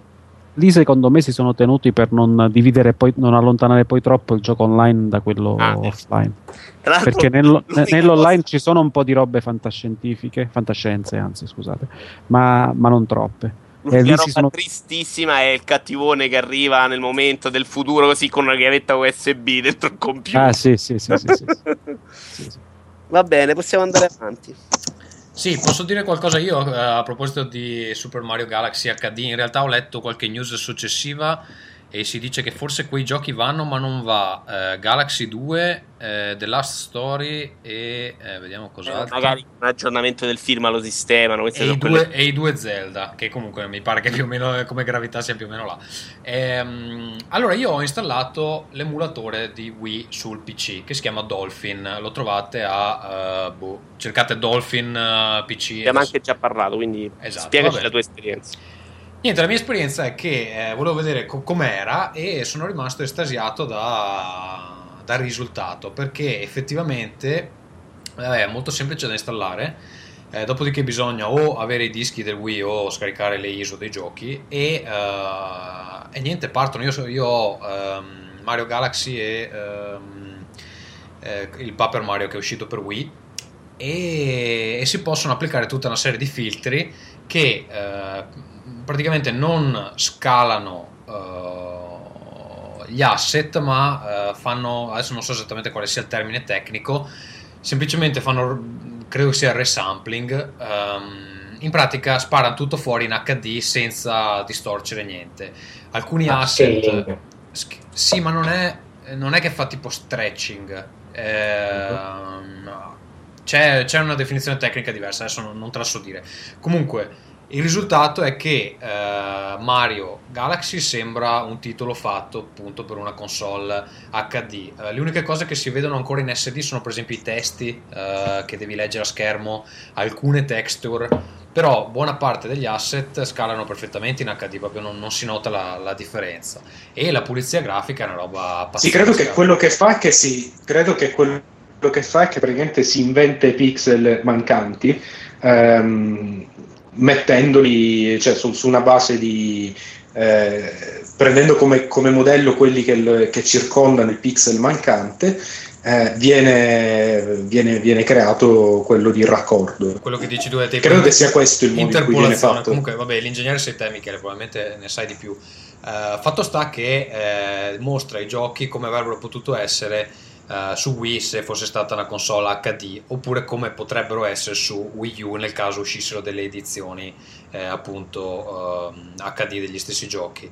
Eh, quello che fa spavento è che eh, appunto c'è questo software gratuito che fa una cosa che Nintendo non sembra essere stata capace di fare, cioè offrire Sì, la vabbè, retrocompatibilità eh, scalata. Per vendersi una console nuova non, non sono stati capaci di fare, dai, su. No, ma scusa, il punto non è che non non sono stati capaci di fare, il punto è che quel, il Dolphin intanto si basa, cioè il, il tuo PC un non PC, è... esatto, deve, Esatto. Anche, deve anche spingere. Sì, eh, sì, e esatto, poi non è che, è non è che viene potente. garantita, non garantisce nulla, cioè eh, invece quando fai un emulatore per una console devi, devi seguire certe regole, devi dare Sì, una vabbè, però perdonami, se ho appena Se- letto se che tutti quelli che non non vanno. garantisci li tiri fuori come sta uscendo adesso non è Eh. esattamente Eh, infatti ho appena, ho appena letto che alcuni titoli non vanno, cioè alla fine la differenza qual è? Che uno che Nintendo semplicemente non aveva l'hardware in grado di gestire una cosa del genere. Eh, vabbè, intanto hai detto niente. vabbè, ma lì... l'hardware sarebbe, sarebbe costato troppo a loro, probabilmente. Cioè, non è che puoi mettere 16 giga di RAM così. Vabbè, comunque console. quello che voglio dire è che il miglior modo per giocare ai titoli Wii sembra essere emularli ehm, su PC. Tra l'altro, posso anche confermare, non avendo la sensor bar, perché ovviamente la sensor bar non si connette al PC che ha l'ingresso ehm, proprietario, eh, si, può Con emula- candele. si può emulare tranquillamente mettendo due candele alla base dello schermo. Costa 6 euro su Amazon. No, l'ho, allora l'ho, l'ho ordinata. Ho ordinata la, la, la, la, la barra, quella wireless. Però nel frattempo, intanto che aspetto, con due candele si può giocare benissimo. Ed è una se- sensazione incredibile. Eh, usa due fonti infrarosse. Quindi io non, io non mi ero mai messo perché pensavo che l'emulazione facesse cagare. In realtà è bellissima e i giochi funzionano e sono stupendi. Ma c'è sempre stata, non so se vi ricordate, c'è sempre stata una storia di questo tipo eh, per Nintendo, sempre della scena degli appassionati, dell'emulazione anche del GameCube. Sì, no, il Dolphin fa anche emulazione GameCube. Poi anche. Sì, ma nel senso c'era già anche un po' da prima, quindi è sempre stato un mondo quello Nintendo dove gli hardcore dicevano e cazzo, se avessi fatto quel passo in più, porca troia, se avessi messo l'HDMI eh, spingendo un anno prima degli altri invece di dichiarare secondo noi la percentuale di televisioni HD nelle, nelle case dei giapponesi non è così alta E non lo Chiede sarà una presa mai. HDMI e non lo sarà mai e io con 512k di RAM faccio girare tutto quello che voglio frasi un po' del, del cazzo dopo l'hanno pagata verso la fine Beh, hanno venduto 900 milioni di console. Secondo me adesso sta Sì, però guarda in che condizioni stanno adesso, scusa. Cioè, adesso, adesso devono andare a chiedere che la gente gli rifaccia Batman eh, Secondo me adesso City stanno come Armored stavano prima. Edition, Cioè- Vito, non mi contraddire preso- Michele, eh, scusa. Eh. Sì, scusa. No, adesso devono sperare. Guarda, guarda, è uscita la, la line-up europea perché, sai, loro la, te la dicono quattro giorni prima. Eh, Disney Epic Mickey 2 The Power of Two, devi sparare che non sia la cagata dell'altro. Mass Effect 3 Special Edition, eh, avevi la saltato, scimmia. saltato Mass Effect 3. Ecco, Assassin's Come Creed 3 saltato? avevi la scimmia e non l'hai giocato. Batman Arkham City, cosa avrà sto Vabbè? Assassin's Creed 3 se ti devi comprare Wii U puoi anche giocarlo su Wii U, eh. Sì, ma è gli meglio della versione.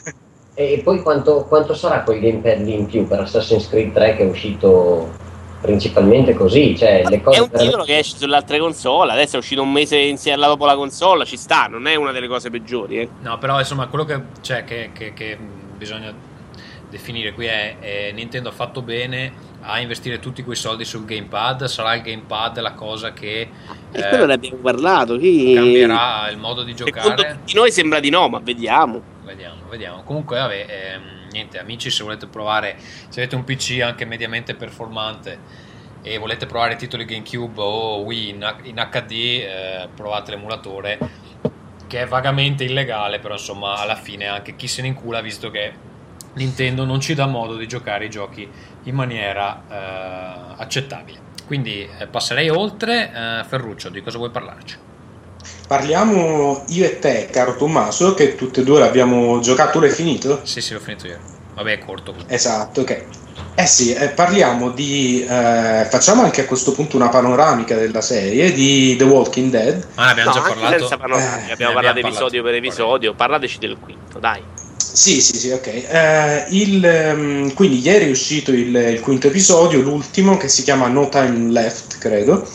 Eh, ed, è, ed è la fine della, di- de- della prima stagione perché è abbastanza chiaro che si tratti a questo punto di... è stato anche annunciato che ci sarà una seconda stagione.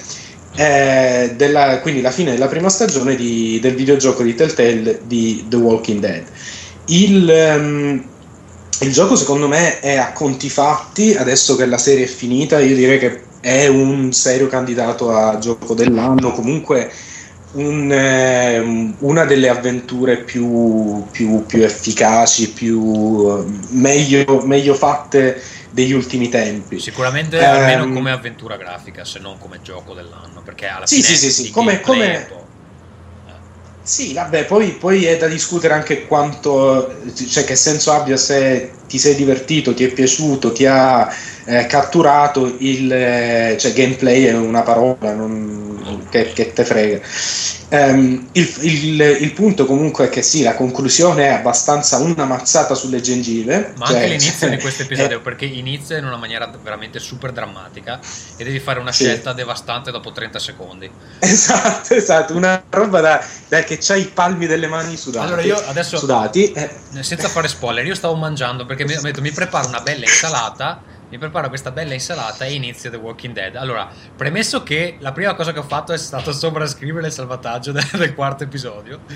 Quindi per, continua, per... continua il, il, il, come si dice, non tanto il combattimento, ma proprio le mazzate che Tommaso prende dalla tecnologia. La tecnologia allora, proprio bastona Tommaso. Prima cosa che faccio, sovrascrivo l'unico salvataggio con uh, tutte le scelte già fatte dei, degli scorsi episodi. Per fortuna avevo uno eh, alla fine del primo episodio e alla luce di que- ho recuperato quello e alla luce di come va a finire il gioco vi posso dire che le scelte che fate non contano quasi un cazzo. Eh, no vabbè contano in piccole cose. Ce ne, sono, ce ne, sono, due che sono veramente importanti all'interno di questo episodio adesso non posso dire quali. E eh, il gioco se tu non hai giocato gli episodi precedenti eh, fa delle scelte per te io ho avuto fortuna perché ha fatto esattamente le stesse scelte che avevo fatto io. Quindi il gioco, il finale comunque mantiene anche una certa coerenza, anche se alla fine ho perso i salvataggi dell'episodio 2, 3 e 4.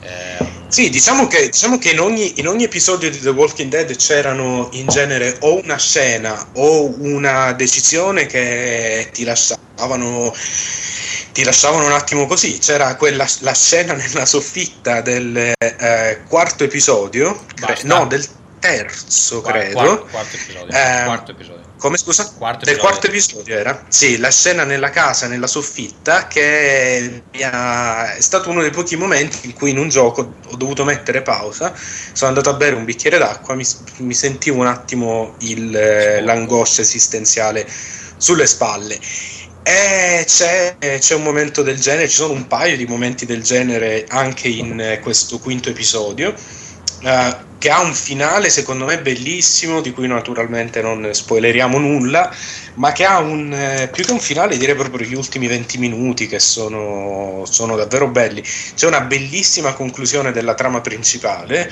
Ehm, coerente anche, cioè che ha proprio senso. Coerente, sì. Finalmente sì, hanno fatto sì, un gioco eh, con una trama che ha senso. Esatto, e con, eh, con una recitazione incredibile, una, da, davvero bravissimi gli attori, tu, tutti gli attori coinvolti.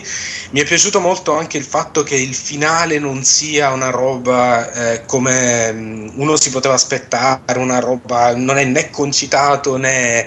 Um, insomma, non ci sono urla e, e squartamenti, però c'è una scena molto calma e molto agghiacciante. Eh, Io sto pensando prego. di togliervi il volume, ho una paura di che mi rovinate questo quinto episodio. No, no, no, no, no, no, no, tranquillo.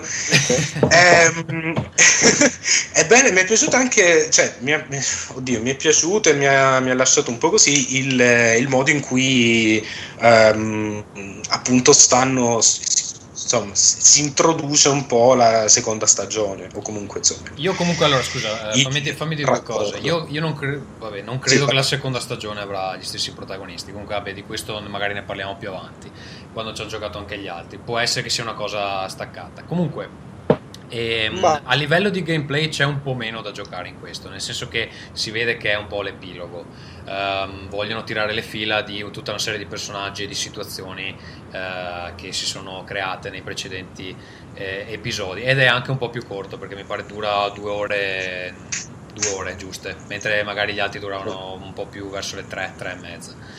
E, um, Niente, cos'altro dire? Cioè, non si può dire un granché perché se non avete giocato quelli prima, qualsiasi, qualsiasi elemento sì. uno tiri fuori è uno spoiler. Comunque, secondo me, è uno dei giochi dell'anno. Quindi adesso veramente Steam c'ha i saldi, sta a 12 euro, tutta la serie è veramente eh, imperdibile. Alessandro, Imper- tu, Alessandro, tu sei un grande fan della serie TV, non, non hai giocato il gioco? Sto aspettando che esca la versione completa. Ho scaricato i primi episodi su Mac, però non li ho giocati perché non riuscivo a collegare il pad, ho dovuto scaricare i driver, eccetera. No, ma poi... non giocarlo col pad, non giocarlo col pad. Beh, mi è passata no. comunque la voglia e mi sono ripromesso di giocarlo il 4 dicembre quando esce la versione completa con tutti gli episodi per giocarmelo. Hai vista l'edizione quella con, con fisica? Che finalmente sì. non devi aspettare più, cos'era, un mese e mezzo tra un episodio e l'altro? Sì, è di, è di quella stavo parlando. Che Tra l'altro 4. su PC, eh, su Steam sta in offerta a 12,50 la versione PC, eh, per chi è interessato. Sì, l'ho appena detto. Penso-. Ah, non ti stava ascoltando. E niente, io invece vi aggiungo che eh, nel 2013 sembra che hanno già venduto i diritti per un prequel, però non lo fa Telltale e lo farà Terminal Reality. Ma quello No, è ma c'è, scusami, c'è FPS. quello eh, basato sulla serie TV che è uno shooter fatto da Esatto. Eh, grande Activision, vai, fantasia, creatività. vai. Eh, Allora, andiamo loro a avanti. mettere i topi, i topi dovete mettere nei vostri giochi, quei gatti. Vabbè, la serie, la serie TV va a cannone, vuoi che non ci facciano uno, sp- uno Eh. Ma scusate, fra l'altro sulla serie TV, perché io ho letto, ho letto il fumetto, sono tipo al centordicesimo volume del fumetto, ci ho speso veramente un mezzo stipendio, Ehm, però, e mi sta piacendo parecchio, la serie TV, ho visto il primo episodio e mi è venuto un attimo di orchite, così, cioè, visto il primo episodio mi sono rotto il cazzo incredibilmente, durava tipo un'ora, io già a 40 minuti Guarda, guardavo... voglia di primo- giocare Terra Tink, pensa. Il primo episodio di cosa? Del- della prima stagione? Sì, sì. Terribile, Beh, che era una- terribile. che Era una trasposizione però in realtà fedelissima del, del primo Eh, non fedelissima, no, no. È ab- abbastanza. se- ma ah, te lo dico perché in Italia stanno ripubblicando adesso il fumetto. È uscito una mensile da 2,90 euro che ripubblicherà quattro numeri alla volta tutto il fumetto. E quindi ho riletto tipo due giorni fa il primo numero. Ehm, la, prima- la serie carina la prima stagione, pallosissima per tre quarti la seconda. E la terza è stata fatta sulla scorta di tutti i vaffanculo che si erano preso- presi dagli spettatori della seconda stagione. La terza è veramente fica. Ma veramente A fica. me aveva annoiato un po' anche la prima, infatti non so se voglio vedere la seconda. Però Guardati direttamente, bello. parti direttamente dalla terza, Tommaso. Parti succe- direttamente. si dice che non succede niente, mi leggo su Wikipedia cosa succede nella seconda. Sì, vabbè, le due cose che succedono, tanto per buona parte della seconda davvero non succede un cazzo. Cioè, per, mh, ci sono dieci episodi che si trascina avanti così senza, senza scossoni. È stata La terza pena pa- guardare la seconda, la seconda Sì, la seconda, la seconda a me che sono un appassionato, cioè io il fumetto lo leggo da, da- scrivevo sul blog l'altro giorno, lo leggo dalla fine da otto anni, cioè dai, dai primissimi numeri, che tra l'altro ora valgono tipo lo- un infinitilione di, di, doll- di milioni di dollari. E- sì, perché da quando è uscita la serie TV i primi numeri valgono tantissimo. Ehm, la terza invece è incentrata su una delle parti più belle de- della, della saga a fumetti, cioè il ciclo della prigione.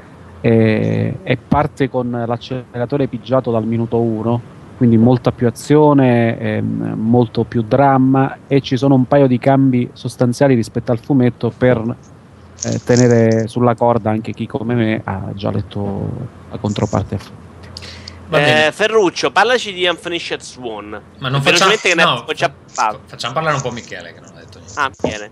Michele lo voleva saltare God of War 3, ha detto. Io volevo saltarlo perché l'ho, ho ripreso in mano e mi rendo conto che un gioco vecchio potrebbe rompere la minchia a Ma parecchie ascolta, ma persone. l'altra volta hai appena accennato a Torchlight 2, non hai approfondito un po' quello? No, non ho, to- non ho approfondito perché ho, ho qualche problemino sul PC e quindi non ho... non Ma parlaci di Darksiders 2, scusa. Eh, volentierissimo, Ferruccio. No, no, No, io, io adesso io chiedo agli ascoltatori se c'è qualcuno a cui è interessato Darksiders 2. Io ho cercato di fare un servizio, darvi eh, Il tuo problema non è Come- Podcast di pubblica utilità. esatto, dai. esatto. Volevo del gioco quando sei a metà, del a gioco spendere quando l'hai soldi. È un po' troppo, eh, Tommaso. No, ma scusa, ma è un gioco di 30 ore, non è lo puoi descrivere in 3 minuti. Se non ci ho giocato tutto insieme, cosa vuoi che ti dica? Vabbè. Xenoblade te ne ho parlato in, qui- in 8 minuti Vabbè, uguali, che dura Vito, 120. Ma non è che non fai nient'altro a parte gio- giocare. Eh, ma se tu sei se pressapochista, scusa Vito. Vabbè. Ma chiediamo agli ascoltatori cosa preferiscono, scusami. C'è qualcuno cui io ne parlerei Darksiders? per una quantità di ore pari a quelle a Ok, che comunque devo dato. ancora giocare il DLC di Darksiders 2, quindi ne riparleremo. Eh, teniamolo dai, speranza. Allora, God of War 3, no, se ce ne parla Michele, velocemente. No, no, non ve ne voglio parlare perché non, cioè, so che è un gioco vecchio, però volevo giocarmelo con calma e, e veramente devastato. Mi ha ricordato, e qua la gente adesso mi salterà addosso, eh, Dante's Inferno, molto probabilmente perché le persone che hanno sviluppato Dante's Inferno si sono abbondantemente ispirate alla saga di God of War. e sono contento per la prima volta che la quantità di grafica è impressionante non mi distragga dalla eh, diciamo profondità poi del, del, gameplay, la quantità di mosse è il gioco con il della storia del, del, mondo proprio. È una merda quel gioco. No, l'intro secondo me è una delle robe più belle. Cioè, l'ho fatto vedere ad amici ogni volta che venivano per, per fargli vedere quanto spingeva la, la PlayStation. Quello con Poseidon, dici? L'intro è veramente una roba della Madonna. Bello. Stilisticamente, vabbè. Sì, sì, no, no, è, è, veramente, è, veramente una cosa, è veramente una cosa fuori scala e mi devo riabituare appunto a un sistema di controlli che ha degli ad esempio il fatto di legare il, il, l'analogico destro alla, alla, rotolata e quant'altro era un, non saprei dire il tempo che non lo usavo in quel modo quindi devo un attimo riprendere le mani però è veramente un, un gioco maestoso cioè la, la, la quantità di, di texture di di livelli che sono definiti anche quando saltate da una piattaforma all'altra, non è solamente definito i due o tre livelli normali, è il, il disastro di, di, oggetti che vengono definiti a schermo quando sai che in realtà possono essere visti per 1, 2, 5 secondi perché una persona passa eh, su quella piattaforma proprio di corsa perché ha la fretta di andare avanti a vedere, sa già che c'è una, una divinità o, o appunto ecco, quando sei all'interno dell'Ade qualcosa che vedi in lontananza, quindi ci vuoi già uh, correre contro i fretta di andare a picchiate dalle fosse stato, sì, fosse stato un demo tecnico sarebbe stato bello, effettivamente. Vai Ferruccio, parlaci di Unfinished Swan. Vai. Sì, Unfinished Swan, devo dare ragione all'amico eh, Anatta perché, perché è un gran gioco. È un gioco molto molto bello, quindi cari signori di Edge siete delle teste di minchia. Ehm, Amici, mi sentite? Sì, sì, sentiamo, purtroppo. Io ti rispondo dopo perché non sono d'accordo né con te né con Manatta. È, è un gioco secondo me molto bello, che dura il giusto, che ha un, un bell'arco narrativo ehm, e che si, si, reinventa alla fine in ogni, in ogni livello. Um, c'ha una bella storia che mi, mi è piaciuta davvero tanto. Ehm, ed è sì il gioco in cui bisogna tirare le palline d'inchiostro a destra e a manca per, eh, per far emergere lo scenario, però è anche un gioco che, um, che ha delle, delle, belle sezioni, dei, degli enigmi carini, delle, um, so, sono tutti enigmi ambientali, um, però si vedeva secondo me anche, secondo me si vede, questa è una cosa che, eh, che è tipica delle produzioni eh, interne di Sony, soprattutto quelle di eh, Santa Monica, che secondo me sono, eh, hanno un bel modo di fare focus testing. Cioè, secondo me eh, questi giochi sono, e mi riferisco anche per esempio a Journey, sono molto molto rifiniti, hanno pochi, pochi picchi di difficoltà, poche parti in cui non è chiaro cosa fare, quando non è chiarissimo cosa fare in genere c'è qualcosa che, lo, che ti indica esattamente cosa fare, insomma sono giochi secondo me molto ben fatti e molto, molto più, eh, cioè con un tipo di polish, direi, che, che è più da, da, gioco AAA più che da eh, così, giochino indipendente. Ehm, detto questo, anche, ci sono anche delle, delle, cose davvero carine, come il fatto che il re nel, nel gioco sia doppiato da Terry Gilliam, che è in, in, realtà una specie di inside joke molto, eh, cioè non lo so, a me, fatto, a me, ha fatto, ridere parecchio perché se sapete la storia di Terry Gilliam, che è il, il tizio che ha fatto eh, Brasil e poi l'esercito delle 12 scimmie e poi eh, insomma una miriade di altri film che non è mai riuscito a completare eh, fra cui insomma la trasposizione del Don Quixote. Con, ehm, con eh, Johnny Depp che è diventato un e Delirio. Ah, vero, paura e delirio Las eh, Vegas. Anche fa. Eh, lo so, eh, lo so. No, ma Se poi lo dobbiamo ricordare che faceva parte dei Monty Python, così. Anche eh, questo era il tizio che faceva le, tutta, la, tutta, la, roba grafica, gli inserti animati dei, nei film dei Monty Python. Ehm, c'è fra l'altro un bellissimo documentario sulla lavorazione di, di, questo Don Quixote che non è mai riuscito a fare. Dove ci sei arrivato, Don Quixote? Stai parlandoci di Unfinished Swan? Eh no, ma aspetta, ma aspetta, perché? Perché questo mm. regista è famoso per il fatto che non riesce mai a finire i suoi progetti e quando ci riesce è veramente per, eh, come si dice, per, per, un, per, un, pelo di fica, insomma. Cioè ci riesce proprio così con, eh, non lo so, gli è morto quel tizio, come si chiama? Joker, dai. Eh, come si... Ragazzi, Vabbè, abbiamo capito e insomma, quello là gli è morto durante la, la, la lavorazione del film, una volta ci ha avuto l'alluvione quando ha fatto il film con Johnny Depp, eh, gli finiscono sempre i soldi, i produttori non gli vogliono dare soldi, insomma. Eh, e ho trovato abbastanza, abbastanza buffo che... Si è messo a fare due volte il film di Watchmen e non c'è riuscito manco mezza. Esatto, e quindi eh, mi, mi, sembra abbastanza buffo che sia stata scelta la voce del re, eh, che è un personaggio cui, la cui caratteristica principale è di non finire ciò che inizia, eh, che abbiano scelto lui. Ehm, molto, insomma, molto carino e lui fa fra l'altro un ottimo lavoro perché eh, nonostante la storia sia così molto tipo il, il piccolo principe con eh, vabbè, il piccolo principe è un po' una merda però queste storie così semplici e, e, e significative. Eh, scusa, vabbè. Se mi è piaciuto Journey e mi è piaciuto Flower, mi piace anche questo? Probabilmente sì. sì. Probabilmente. Vai, comprare. Allora, io però adesso mi metto qui, faccio la critica. Lì, anche a me è piaciuta molto la storia. Il problema è che a differenza di Journey, che era un'opera secondo me completa a 360 gradi, sia dal punto di vista narrativo che ludico, cioè aveva una sua idea di fondo eh, questo gioco non ce l'ha, secondo me. Cioè, la parte quella narrativa con la parte quella di gameplay, diciamo, di gioco, mi sono sembrate accoppiate con la forza. Nonostante Beh, nell'ultimo livello, una, nell'ultimo una livello sì. particolare, scusami, di quella di gioco era anche secondo me intelligente, ne poteva uscire anche qualcosa tipo quella delle piattaforme. Secondo me ne può uscire anche qualcosa di molto positivo. Però questa sensazione di due cose messe insieme a forza, questo sto rumore di stridere di denti di due cose che in realtà non sono accoppiate e, e non c'è neanche stato lo sforzo di mostrarle accoppiate secondo me ne fa un prodotto eh, che, che, che, non ha proprio senso di paragonarlo con giorni che era più palloso, più lungo ma aveva una idea di fondo che funzionava secondo me potete rispondere mm.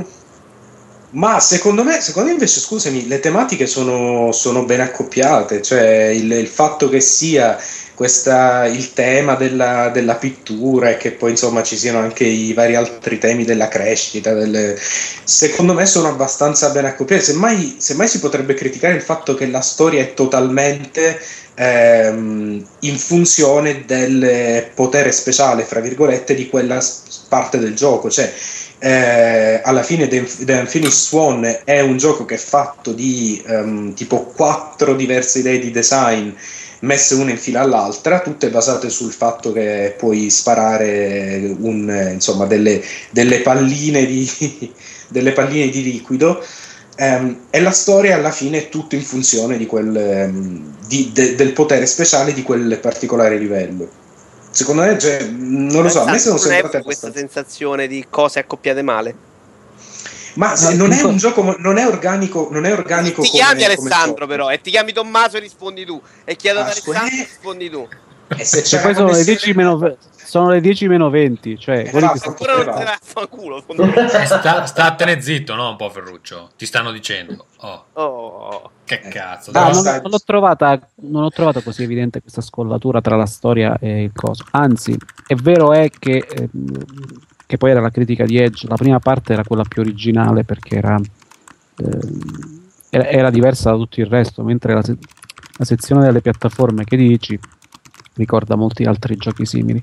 Eh, lì però, soprattutto all'inizio, il fatto che la storia si vivesse un po' alla volta, quindi c'era il giardino del, del re in cui si inizia con le statue che tu vedi un po' alla volta, secondo, è il modo in cui si sviluppa la storia trovando quei quadri e quindi colorandoli ti, ti, ti snocciola un, un, capitolo della storia.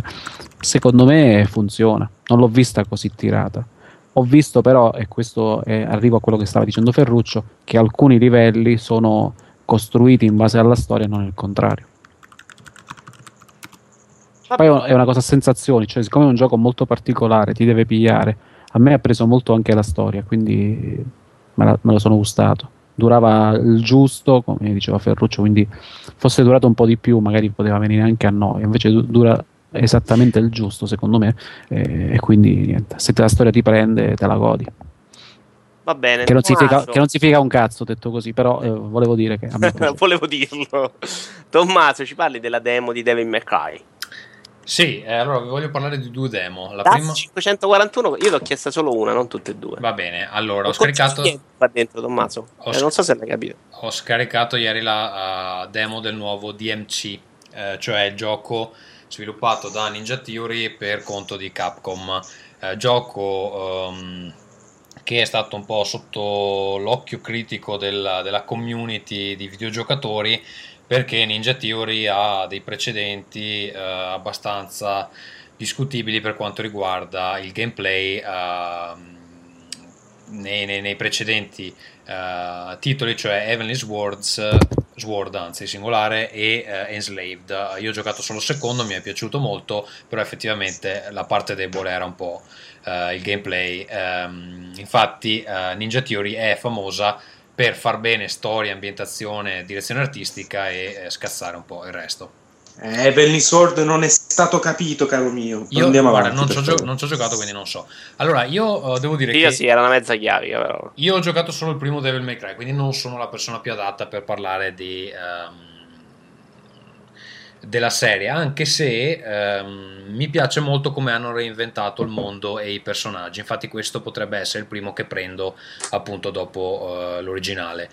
Um, devo dire che uh, su PS3 il gioco secondo me fatica, nel senso che si vede chiaramente uh, che avrebbe bisogno di una macchina più potente. Um, artisticamente molto molto bello, soprattutto da fermo, quando le cose iniziano a muoversi, si nota che il frame rate non è lì dove dovrebbe essere, né anche la definizione de, dell'ambiente. Cioè, si, vede proprio che ha bisogno di texture migliori, di uh, eh, un frame rate più, più alto, uh, definizione migliore, eccetera.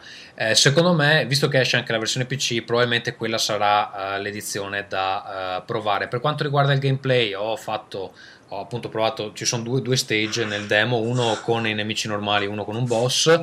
Um, sembra molto interessante. Um, ci sono un pacco di mosse, alcune eh, mi pare di capire leggendo un po' sui forum ritornano anche dagli episodi precedenti, ma ehm, appunto non essendo un, esperto della serie non saprei dire, però secondo me eh, il, il, combat system c'è. Eh, dopodiché eh, quanto sarà buono lo vedremo con la versione definitiva. Eh, quello che posso dire è che eh, è possibile giocare a tre diversi livelli di difficoltà, l'ultimo ehm, sbloccabile dopo aver concluso il demo e devo dire che quello normale è un po' motion, nel senso che i nemici sono abbastanza stupidi, ricordano un po' quelli di Devil May Cry 2 che ricordo essere particolarmente idioti. Quello più difficile è molto tosto invece e quindi ehm, sarà appunto eh, quello che gli appassionati preferiranno. Non dico altro perché non, non, so, non so, cos'altro dire, eh, quando uscirà la versione completa eh, gli darò un'occhiata eh, più approfondita e probabilmente lo prenderò su PC. Non ho visto la versione 360 perché appunto i demo sono... Ehm, nascosti da chi non c'ha il gold non so se il frame rate è un po' migliore però su PS3 secondo me ah, si vede proprio i limiti de, de, della macchina um, Dust 541 è questo gioco uh, di CCP che si connette a EVE Online, ne abbiamo già parlato in passato. Uh, come membro di PlayStation Plus uh, si può avere accesso alla beta e l'idea fondamentale era che i due universi, anzi l'universo di EVE Online e quello di Dust sono gli stessi, semplicemente eh, in EVE Online si controllano le cose da un punto di vista eh, macroeconomico, diciamo così, dalle astronavi nello spazio, in Dust eh, si è un soldato sul campo di battaglia che eh, conquista i pianeti per conto del, ehm, del comandante della nave, eccetera. Eh, allora, l'idea è bellissima, uh, il gioco sembra estremamente profondo, c'ha proprio dei, dei, menu con una profondità incredibile, ci sono 500 item per ogni menu, uh, sembra più un gioco da PC effettivamente. Tecnicamente non ci siamo assolutamente, è un gioco uh, al limite del PS2. PS2. Eh, veramente di una bruttezza irreparabile, eh, però nutro ancora qualche flebile speranza perché mi arriva una newsletter settimanale su, sul gioco per, per, i beta tester e i video che si vedono nella newsletter sono di un'altra qualità completamente, quindi non so se quello che si vede nella beta è appunto un motore vecchio o, o, o cosa. Eh, sarà da vedere, secondo me è un'ottima idea. Anche qui la macchina, secondo me, ha delle difficoltà. Anche lo sviluppatore, diciamo, non è che sia proprio geniale. Perché se guardiamo, che ne so, Killzone 3, comunque PS3 eh, graficamente può ancora eh, fare delle cose belle. Non so chi sta sbagliando in questa maniera così aggressiva, ma si sente. quindi eh, passo la parola a eh, Vito Iuvara perché credo che sia lui. No, no non lo so. Non credevo di farlo forte. Cioè, sono un po' stanco, ragazzi. Mazzo presto la mattina. Parlaci di Halo 4. Ah, si poteva parlare. No, soprattutto mi sono ricordato che Unfinished Sworn è uscito tipo una settimana dopo su PlayStation uh, Store perché prima era solo per quelli del PlayStation Plus. Sbaglio? No, vabbè, ma quello era il gioco completo, però. Eh, appunto, non è peggio. Io che volevo pagarlo, dovevo aspettare. Sì, vabbè, anche quella forse non è proprio una roba geniale. Vabbè, secondo allora, me... Halo 4 offline eh, tecnicamente quantomeno si sono, questi di ragazzi di 343 Studios si sono bevuti Bungie perché è, è, è, finalmente un gioco figlio del suo tempo dopo parecchi anni. Eh, hanno, hanno, fatto veramente un grosso lavoro anche a livello di ambientazione insomma gli interni sono finalmente belli. Eh, il gioco funziona va benissimo quindi non, proprio Bungie non si rimpiangono offline. Mi, mi, lascia un po' perplesso però la mancanza di situazioni, sono arrivato a metà gioco, di situazioni proprio epiche. Cioè il gioco funziona, è bello in 4, c'è, c'è un po' di tutto, però Halo 3 anche più di Halo Reach, secondo me questi giochi se li beveva proprio a livello di impatto visivo. C'erano due o tre momenti di Halo 3 che erano una roba da, da, non dimenticarsi, ecco. In cui magari andavi contro i ragnoni giganti da, dai mezzi aerei, insomma. Per il resto mi sembra un gioco molto in linea con la serie. 3-4-3 non si è sbilanciata molto, eh, però tecnicamente ci ha messo del suo. Online invece il gioco è cambiato molto e questo ha fatto infuriare abbastanza i tecnici di Halo. Perché è un gioco che eh, da una parte avvicina eh, quelli che arrivano, i nuovi arrivati, insomma, e dall'altra infastidisce eh, quelli che invece erano bravi. Perché è un gioco che tende a, a, diminuire la distanza proprio dai nuovi arrivati ai più bravi. Perché hanno inserito, per esempio, il respawn casuale delle armi sulla mappa e, ed hanno aggiunto, vabbè, la caratterizzazione, cioè lo sbloccare nuove caratteristiche col passaggio dei livelli, in realtà è una cosa appena abbozzata perché è una cosa che, che, influisce relativamente sul gioco. Influisce molto di più invece la, mm, le serie che si ottengono con, con i punti, insomma, eh, che ti danno a disposizione una, una raggiera casuale di nuove armi. Qui puoi scegliere fra tre opzioni. E questo ovviamente riscrive proprio tutte le dinamiche dell'online perché ti ritrovi con, con armi che prima finivano in mano sempl- solo ai più bravi, la spada e il martellone. Se giocavi con una squadra organizzata non li vedevi neanche da lontano. Adesso invece con una serie di uccisioni finiscono in mano anche a te. E questo ovviamente eh, restringe le differenze.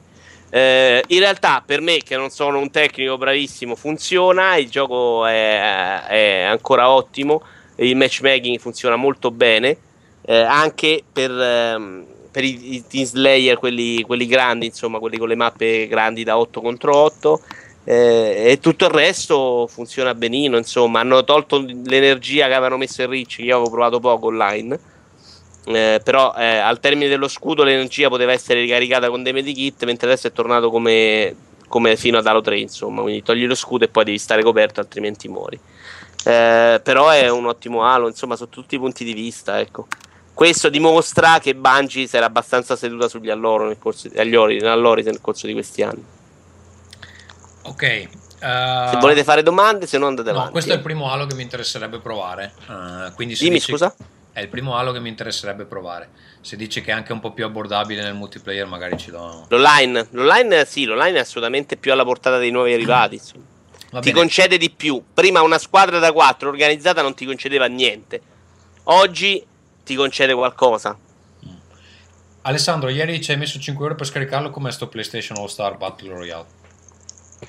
Non ti sento benissimo. Neanch'io lo perdo molto. Sì. No. Chi ti chiedeva com'è il gioco che ci hai messo 5 ore a scaricare? PlayStation No, no, questo, questo l'ho capito. PlayStation Stars Battle Royale. Dopo 5 ore di download mi sono piaciuti soprattutto gli sfondi. E se la dici così non è una cosa, belli- non è una cosa bellissima. Allora, il gioco è questo, vabbè, questa idea originalissima che dicevamo un paio di puntate fa. Nintendo dovrebbe pure prendere in considerazione eh, di, di sviluppare una sua versione di questo gioco perché l'idea eccezionale di mettere assieme in un picchia picchia per un massimo di quattro giocatori i personaggi più fichi di tutta una serie di, eh, di tu- tuoi brand e di brand di altri, di altri, altri publisher, di altri sviluppatori terze parti è un'idea vincente non capisco come mai Nintendo non abbia mai fatto nulla del genere. Sony finalmente Sony è stata la prima a sviluppare questo tipo di concetto e ad avere quindi questo questa, gioco cui- questa battuta sarcastica sta durando 40 minuti, vai.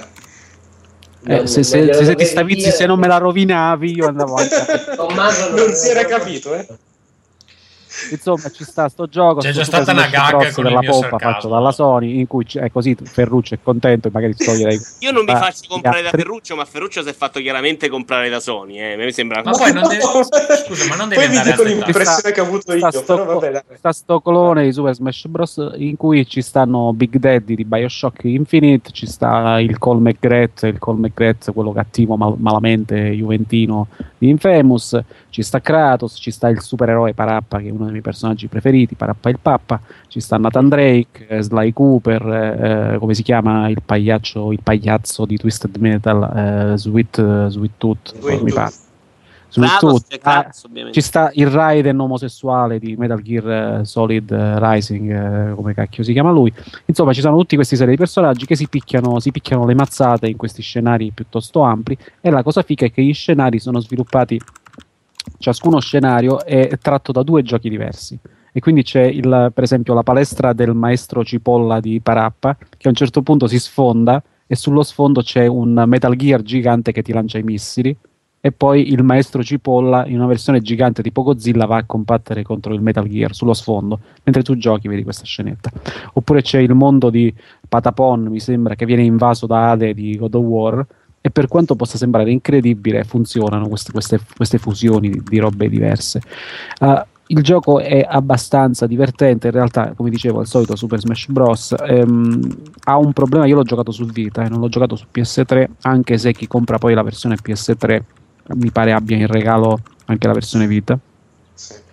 L'ho giocato su Vita, il problema è che quando si gioca in quattro, cioè contro tre personaggi e i, i lottatori si allontanano molto tra di loro, diventano davvero lillipuziani, cioè diventano molto piccoli e si segue comunque l'azione, ma eh, non è bellissimo da guardare. Scusa Eh, Alessandro, ma c'è, c'è un minimo di tatticismo? Perché io quando ho provato, io ho provato la beta e mi è sembrato una... Cioè, intanto non capivo una fava di quello che succedeva appunto perché c'erano questi 4 pixel che... Eh, quello, Che quello- quello è normale. Sì, quello è normale.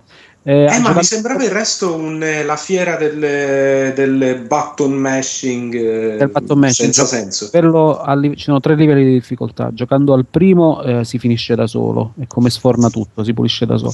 Giocando al secondo livello è un po' più complesso, ma comunque è facilissimo. Il terzo non l'ho ancora provato, spero che sia migliore, anche perché ehm, nella modalità arcade devi semplicemente affrontare una serie di incontri, mi pare siano 10 in tutto, che si chiudono molto con grande originalità contro un boss a forma di faccia gigante, perché la mano gigante ce l'aveva Nintendo e, e con loro hanno usato la faccia gigante. Se ho pensato che se Microsoft fa un suo gioco di questo tipo avrà un culo gigante alla fine, un culo gigante da affrontare come, come boss di fine livello. Poi sblocchi, sblocchi, che poi è l'unico motivo, l'unico incentivo per andare avanti, sblocchi tutta una serie di personalizzazioni non solo nel- nei costumi, ma nella, eh, nell'animazione d'ingresso, nella taunt e, e così via.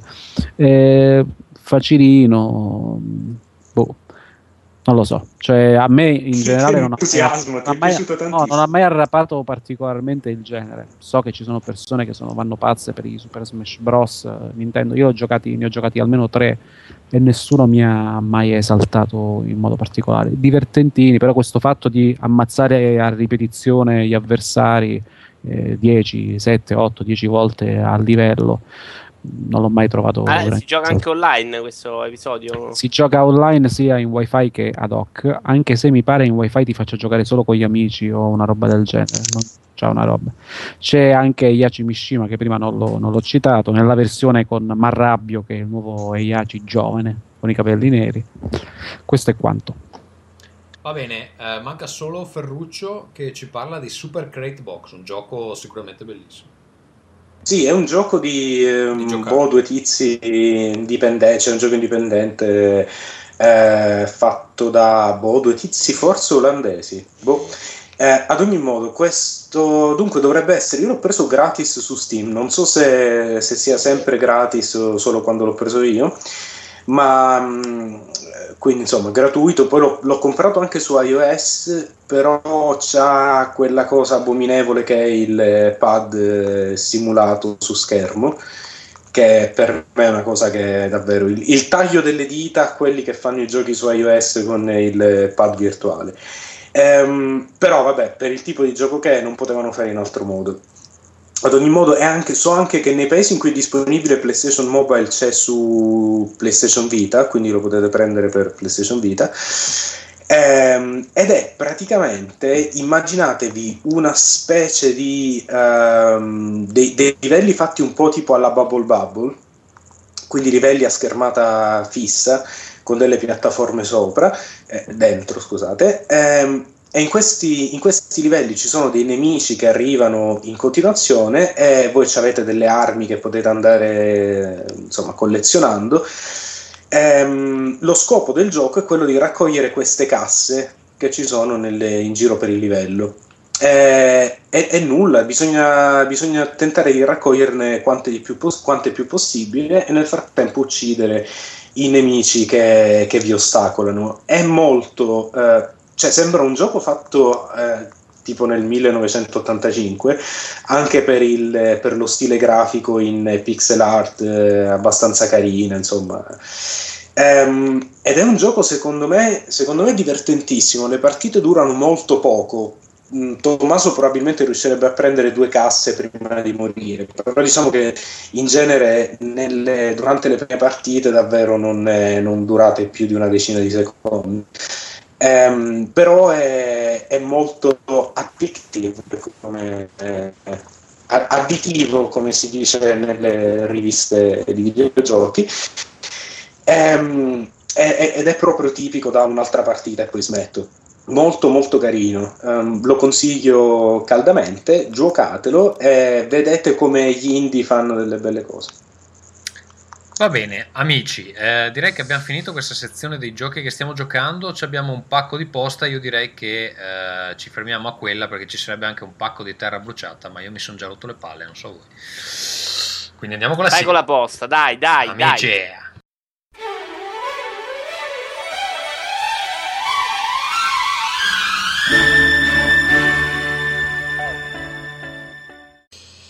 Amici, allora il primo a scriverci è Gianmarco che ci scrive un'email che non c'entra assolutamente niente con i videogiochi. Come recita il titolo, che ovviamente non ho riportato quindi non me lo ricordo, sono veramente senza parole. Mi trovo in questo stato dopo la visione di un film, Killer Joe. Che dire, i classici bello o brutto non sono adatti a questo movie, è un po' così un anglofono. Credo che l'aggettivo per descriverlo meglio sia assurdo. prendere il culo, lei ascolta. ha scritto movie, non è niente di. Sia assurdo, esatto, assurdo. Non saprei in che altro modo chiamare un film del genere. La trama è abbastanza banale, ma il come viene narrata di personaggi che la popolano sono al limite del grottesco. La cosa che colpisce di più è la violenza. Non tanto quella fisica, ma bensì quella psicologica. Diciamo ma perché? Ma non è un imbecille che ci ha scritto. ma, poi non, ma poi non fai ridere, Tommaso. Sto cioè, cercando di movimentare un po' questa email. Allora, diciamo Ma... solo che l'amore verso la famiglia non è il punto forte dei protagonisti. Non parliamo poi della comicità, ci ritroviamo infatti ad assistere a momenti di sana cattiveria che dopo poco si trasformano in scene imbarazzanti e ridicole. Il perché vi ho scritto tutto questo è molto semplice, vorrei un parere da parte di Tommaso, dato che su Players ho letto che l'ho andato a vedere che ritengo essere uno abbastanza schillato nel mondo cinematografico e anche da altri sempre che lo abbiano visto. Ciao a tutti dal vostro Gianmarco, stavolta saluto anche Ferruccio. Dai. Allora, chi altro Ciao, ha visto? Gianmarco. Killer Joe? Io no. Nessuno. Va bene. Eh, allora, sì, è un'email più adatta al podcast di Players. Comunque, eh, velocemente, eh, la trama è questa. Uh, aspetta perché l'ho visto un paio di mesi fa, non me la ricordo benissimo. Uh, allora c'è questa incredibile famiglia che decide di uccidere eh, la madre della famiglia ehm, perché eh, per riscuotere un'assicurazione. Però non sanno come fare quindi assoldano un killer che è questo Joe. Aspetta, aspetta piano che prendo appunti perché esatto. sono dei An- soldi per anche tu infatti esatto. Decidono di eh, assoldare questo Joe. Eh, il problema è che eh, pensavano di doverlo pagare meno, alla fine viene fuori che i soldi non ce li hanno, Joe fa per andarsene e loro dicono vabbè ehm, guarda troviamo un'altra soluzione. E lui mette gli occhi sulla sorella piccola del, del protagonista. E gli dice vabbè ehm, tu mi dai tua, tua sorella e siamo a posto, un po' come garanzia. Da lì iniziano a succedere una, cosa, una serie di cose sempre, sempre peggiori. Fino a una scena finale nella cucina eh, con ehm, eh, Una peperonata che viene. beh più o meno allora Ma c'è- dove minchia sta scritto? Raccontaci la trama del film. è tutto, Scusate, ragazzi, è tutto ambie- vabbè ma lo devo, devo spiegarlo un po' sto film se no No, devi dire se ti è piaciuto o no. La domanda è chiarissima. sì mi è piaciuto Ah, passiamo alla No, prossima email anche motivare. passiamo alla prossima email no niente mi ero No, no, no, scusami, scusami, voglio chiedere una cosa, Tommaso, ma è di, quel, ma è di quello che ha fatto eh, Old Boy? No, no, è di uno che fa, che fa un film ogni vent'anni. Aspetta, adesso non mi ricordo esattamente, ehm, te lo dico subito. È di, sto guardando su IMDb. Allora, il regista è. mm, Miche? mm, mm, mm, no, no, no, no. È William Fredkin che ha fatto, il- Ah, ha fatto altri film come per esempio L'Esorcista. Ehm, Ah, ma ne ha fatti. ne ha- remake? no, no, no, l'originale. Ma ne ha No, fatti. è il primo, non scherziamo. Addirittura. Sì, ne ha, fatti, ne ha fatti veramente pochi. Poi ha fatto qualche episodio di CSI, ma film non ne ha fatti tanti. Comunque, sto Killer Joe è veramente un film ottimo. Ehm, ci sono delle scene, in alcune parti è un po' comico, in alcune parti fa anche. è è abbastanza un thriller. E c'è una scena verso la fine, appunto, sta scena nella cucina di una roulotte che è incredibile. E è per stomaci forti, però non è gore o niente, solo che è abbastanza. Ci sono delle esplosioni di rabbia abbastanza inspiegabili, anzi, spiegabili, ma difficili da digerire. E mm, non so se, se esca in Italia, comunque è assolutamente da vedere, anche se per me è uno dei film più belli che ho visto quest'anno. Quindi, mm, eh, addirittura. È un sì. film che fa andare via la connessione a internet, pensa, Esatto. anche solo quando ne parli.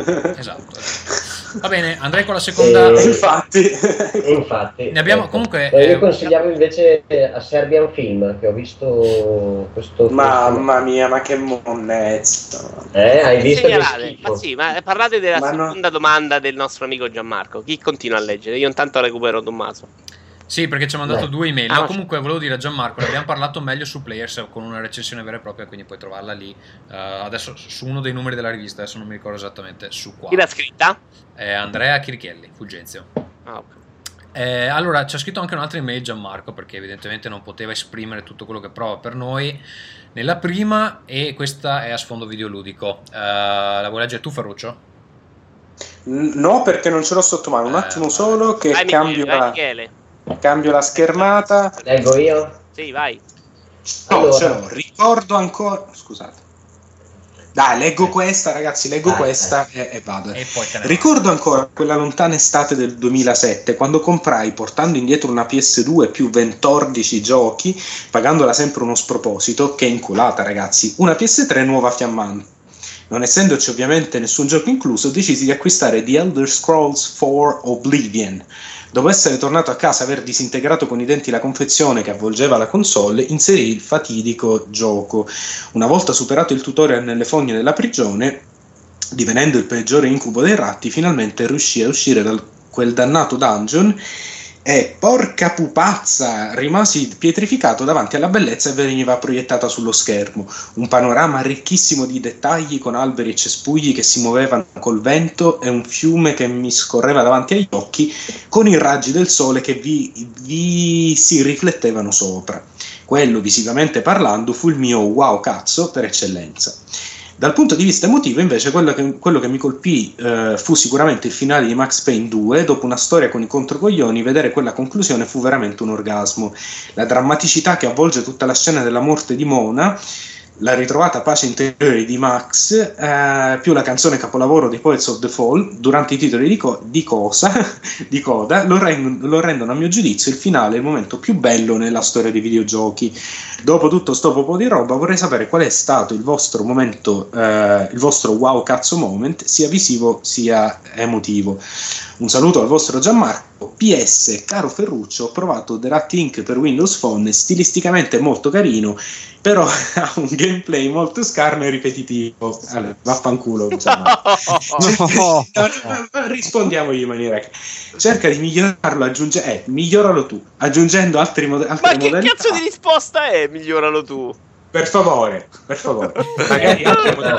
Sul Vai. personale, eh. e fai in modo che i vantaggi dei bonus raccolti siano effettivamente visibili, questo è vero. Ecco, dato che sia prendendoli sia lasciandoli non si nota differenza. Questo è vero, non ci abbiamo un feedback visivo.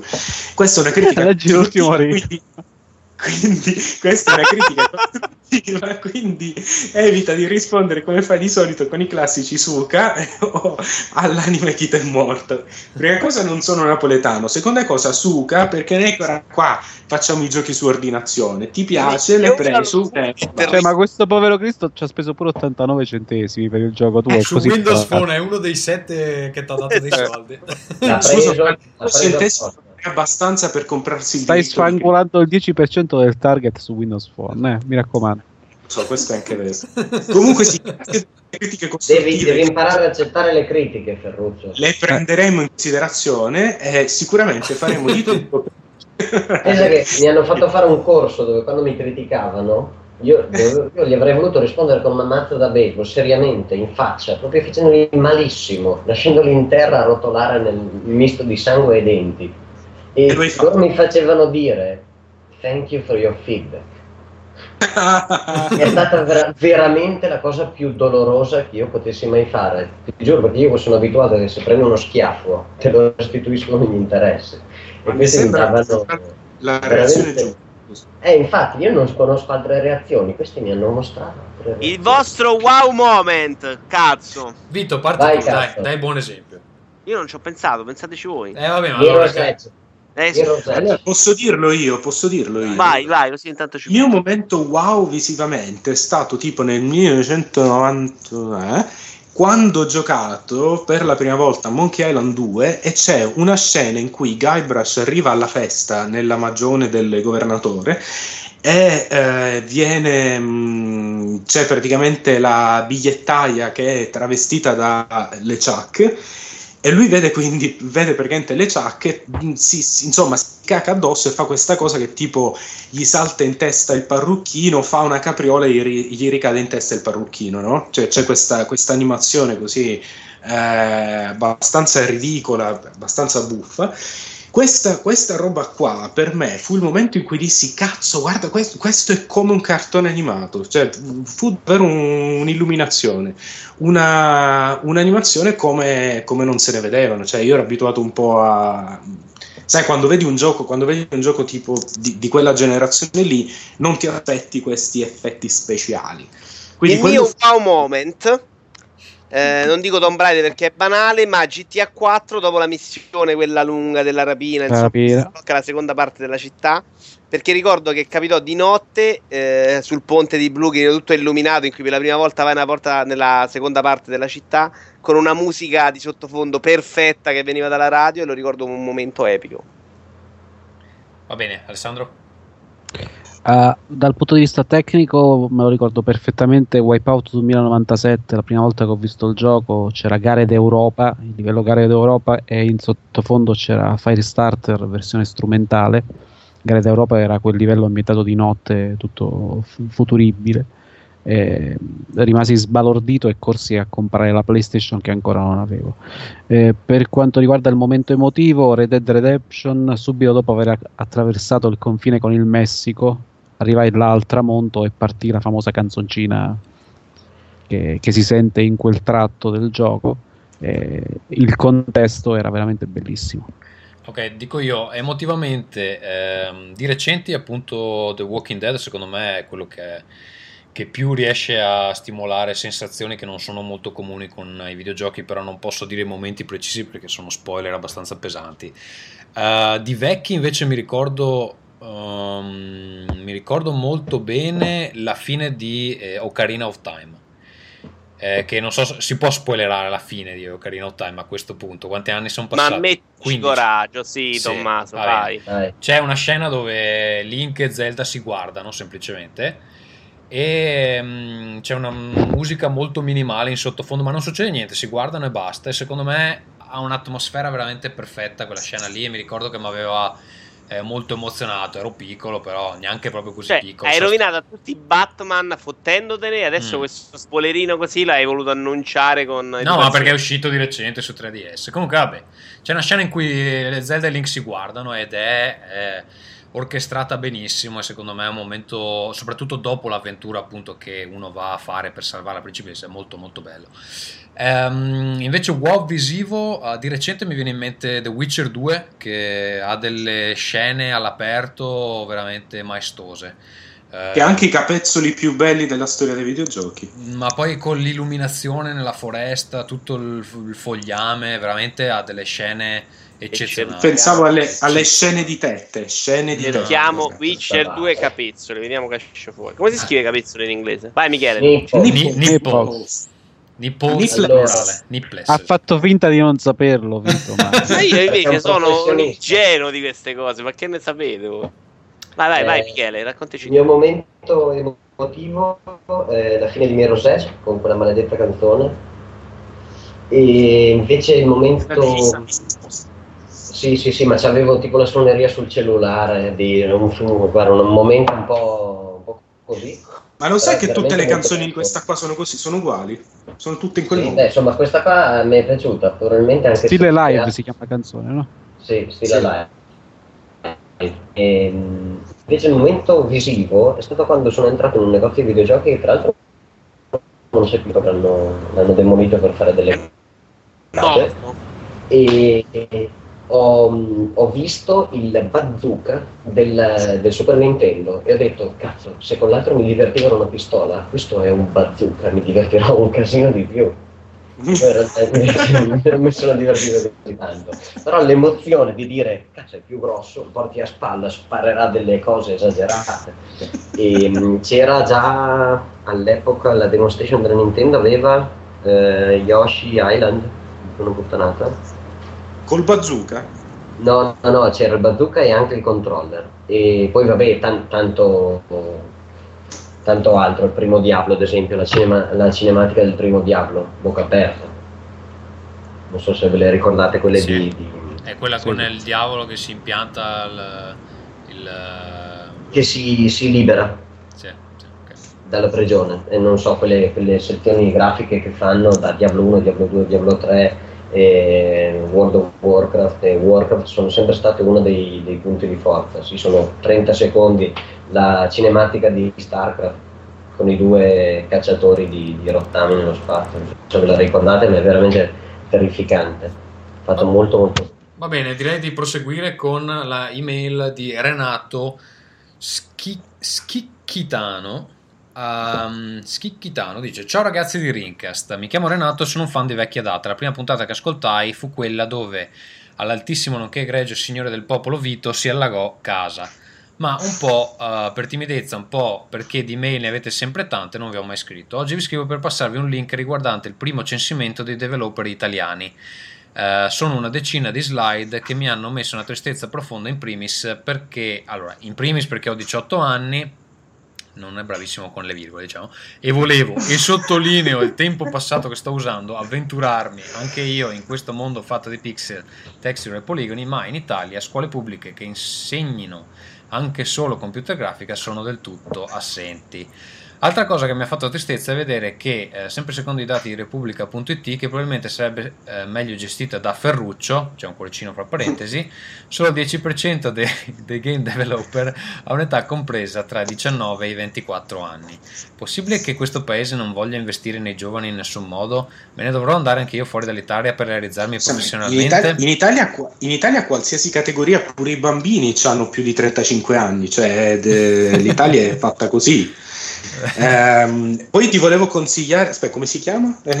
Si chiama Renato. Caro Renato, volevo consigliarti di rivolgerti alla IOMI, che sicuramente, visto che in Italia c'è praticamente una associazione di categoria per una categoria che ha tipo eh, quattro aziende in croce, che veramente mh, non è tutta una truffa, eh? no, no, no. no. Ehm, insomma, sì, io, io mi dissocio. No, ma perché queste cose mi fanno girare i coglioni che guarda, fanno i musei del videogioco, non c'è manco uno sviluppatore, ma va. E, insomma, quindi dicevo, Sala il... Epson. Eh, cosa? Sala Epson, l'unica sala che c'è. No, sì, c'è Milestone in Italia. No, allora il problema effettivamente è. Posso finire di leggere l'email me- o devi parlare sempre tu? Credevo fosse finita. No, vai, siamo, vai, vai. siamo a metà. Ma hai salutato alla mail prima, non ti vogliamo. Infatti, non, non te ne devi andare. Hai detto che te ne andavi. Ma che ne so, non ci sono qua, non, non sono Allora, online, mi hanno dice- fatto il passo. Dice- Vieni, vieni, registriamo il 22, eh, mi raccomando. Ti fai gli scherzoni. Allora, dice inoltre, a parte Milestone, che è lo studio più grosso, da quel che so, tutti gli altri sono piccolissimi, confermato dal sondaggio, e sono costretti ad autofinanziarsi molto spesso. Insomma, il mondo dei videogiochi cresce e l'Italia sembra voler perdere l'ennesimo treno. Voi che ne pensate? Voi che siete un po' dentro e un po' fuori dall'Italia, come vedete la situazione? A me sembra che i videogiocatori aumentino con il passare del tempo, mentre le case di sviluppo degne di tale nome sono sempre le stesse. Magari mi sbaglio, ma la situazione mi sembra ad un punto morto. Qua mi fermo, altrimenti Gazzo mi uccide se scrivo troppo. Un caro saluto in primis a Gazzo, il nostro dittatore del cuore, che nessuno si caga di striscio, all'ingegner Michele che si è rivelato come una competentissima e simpaticissima aggiunta e al dottor Manhattan che oramai è il capo del mondo con il suo blog. PS, caro Vito, mi signore, grazie, mi hai convertito al gioco PC e così un po' per lavoro, un po' per gioco, mi sono comprato un super PC con 16 GB di RAM, 11.5 terabyte di hard disk, 11.5 terabyte. La Madonna. Cosa te ne fai di 11 terabyte? Ma ci Ma ci metto... mette anche ma ci- dai, sarà 1.5 ha Sì, sbagliato. può eh. essere Ci ha scaricato internet. Ma ci metto anche l'SSD, un ATI Radeon HD 6970 M e l'Intel Core eh, i7 terza generazione, i7 terza generazione. Con questo ti dedico una preghiera che farò ogni sera alzando le braccia al cielo e gridando Caro Vito che sei nei podcast, sia twittato il tuo nome, venga il tuo visore 3D, sia fatta la tua RAM, così in real che in game, dacci oggi la nostra dieta quotidiana, rimetti a Ferruccio i suoi debiti, che noi li rimettiamo ai nostri debitori, non indurci a comprare Wii U e liberaci da PS Vita. Amen. Molto, molto bella questa. Molto bella questa Bravo. preghiera. Io direi di farci una canzone rap se qualche ascoltatore vuole farla. La Esatto. useremo come nuova sigla di Vita. Ma direi di usarla proprio in chiesa la domenica, secondo me, proprio, con più umiltà, secondo Allora, me va, va eh, a sostituire roba anziana, non posso dire è troppo bestemmia. Ferruccio, C'è Ferruccio, Tommaso che mi è rimasto un po' perplesso. no, Ferruccio ha. ehm, Siamo un podcast religioso, Tommaso, non mi risulta. Sì, religiosissimo. Correggi subito la situazione, Vito. No, dicevo, io vorrei sentire l'opinione di Vito che lui che ha un'azienda che fa ferro battuto, sostanzialmente, quindi proprio all'opposto, all'opposto, Pastilani. all'op- è Bastilani di Roma. Fa Ferruccio picchiato. Eh, no, vorrei sen- sapere un- un'opinione perché cioè, mi sembra che il problema fondamentalmente in Italia è che è il mondo del lavoro che è in difficoltà più che, il- che lo sviluppo di videogiochi. Eh, Vito, secondo te, tu che sei un uomo di industria, Beh, il problema in questo momento de- dell'industria italiana è che non ti paga nessuno. E con nessuno dico no, non ti paga uno, non ti paga nessuno. Che non vuol dire non ti pagano a 30 giorni, non ti pagano a vista, non ti, non ti pagano a 180, 220, 240 giorni. È dramma totale in questo momento. Sviluppare videogiochi è un altro discorso, perché se lo fai in Italia, secondo me, almeno per un, un gioco come Ferruccio, secondo me c'è anche il modo forse di andare a trovare qualche fondo. Però ecco, la butto là. Per esempio, fondi impresa ha i soldi del- de- europei per, per le, per le imprese che stanno andando sprecati, che stanno tornando indietro in Europa. Io ho fatto l'iscrizione eh, otto mesi fa e allora ancora non mi mandano le credenziali per accedere al sito. Ecco il problema italiano fondamentale. Cioè, tu puoi sviluppare un videogioco in Italia se hai dietro qualcuno che ti finanzia. I finanziamenti ci sarebbero, in Europa ci sono, ma in Italia non li rimandiamo indietro perché non siamo in grado di, di, di accedere. Ma prendiamo le multe e ce ne danno meno perché sul- sui conti che fanno dicono cazzo te ne ho dati 100, ne hai usati 3, la prossima volta che li chiedi col cazzo che te ne do 100 perché sanno che C'è anche tutto un problema se- di fiscalità diversa, no? Per gli Eh, studi di sviluppo. Allora, io, io se posso dire una cosa, questi due giorni, compreso oggi, eh, per esempio qui c'è stata un- una manifestazione che si chiama Slash, che riguarda tutte le start-up tecnologiche, Eh, cioè è, un, è un- è un ecosistema quello della tecnologia, nel senso che devono esserci eh, l'impegno del governo e in questo caso questa Slash eh, qui a Helsinki è stata aperta dal primo ministro finlandese, quindi è salito sul, park- sul palco dove avrebbe parlato poco dopo eh, il Peter Westerbacka di Rovio e altra gente di varie aziende finlandesi, ha aperto eh, la convention eh, e, e questa è dedicata principalmente a eh, piccole aziende che hanno idee innovative di applicazioni, software, cose del genere. Eh, e niente, poi c'è questo spazio a disposizione dove le aziende possono parlare fra di loro, possono fare recruiting e, e cose del genere. In Italia spazi del genere sostanzialmente non esistono. Non c'è un impegno del governo per quanto riguarda il finanziamento specifico di aree tecnologiche. Non, c'è, eh, non ci sono molti eh, quelli che all'estero vengono chiamati incubatori, cioè eh, Eh, mi, mi permetto di, desen- di sentire, ce ne sono. ce n'è uno eh, che io, che io conosco, c'è solo l'Age Farm a Treviso. Non so se Ci Abbiamo gioventù ribelle, non ci servono queste cose. Hai ragione, hai ragione. No, io ne conosco, dove anche ha fatto l'università e ce ne sono. Eh, io resto sempre invece un po' dell'idea di eh, quella che viene chiamata meritocrazia in tutti gli ambiti. Io non riesco a togliermi di bocca il sapore di quello è entrato perché c'ha quello e quell'altro. Non mi riesco, in Italia non riesco a togliermi di bocca il, il- Allora, mente gli- questo pensiero. Michele, gli incubatori di cui parlo io, poi, poi vediamo, non so quelli che conosci tu, sono sostanzialmente dei posti che ti offrono eh, spazio eh, d'ufficio dove puoi stare tu e le, le persone che compongono la tua piccola azienda, Anche servizi. servizi, sei a contatto con altra gente che, cioè dentro lo stesso spazio ci sono altre piccole aziende, quindi puoi avere anche scambio di idee, eccetera. Ti offrono servizi, ad esempio, non so, siete tre ingegneri, avete bisogno di qualcuno che vi fa marketing, magari ve lo fa l'incubatore e soprattutto ti danno un po' di soldi per sviluppare la tua idea e magari si prendono una percentuale del, eh, del- Cioè, dell'azienda. di solito c'è un, c'è- puoi scegliere tra un costo fisso, appunto, una percentuale. Quelli che conosci E tu ti, sono così, no? danno, e ti danno tra i 18 e i 30 mesi, poi devi andartene. Sì, esatto, quindi Però devi- scusate Questa ragazzi, è la cosa bella. Però scusate ragazzi, secondo me, secondo me Renato prende il, cioè secondo me ha individuato il problema vero, perché ok, a parte il- la mancanza di supporto che c'è, poi magari nel caso delle start-up e tutte queste robe qui, secondo me il problema è ancora più a monte ed è quello che diceva Renato, sta nella scuola, nell'istruzione, cioè nel, a me è capitato quando sono andato alla fiera dei videogiochi che c'è qua a Stoccolma, che è, mm, insomma è una cosetta così, non è nulla di particolare, eh, mi è capitato di vedere eh, i licei della, della città, alcuni licei diciamo di impostazione scientifica e tecnologica, che presentavano dei videogiochi fatti dagli studenti co- con, insomma, la, con la supervisione dei professori che facevano questi piccoli progetti, che però erano robe fatte da ragazzini di 16 anni, non erano nulla di particolare, però le avevano fatte loro. Cioè, mh, quando c'è una una cultura, anche una, una- un- un'idea di istruzione che è basata più che altro sul fare le cose,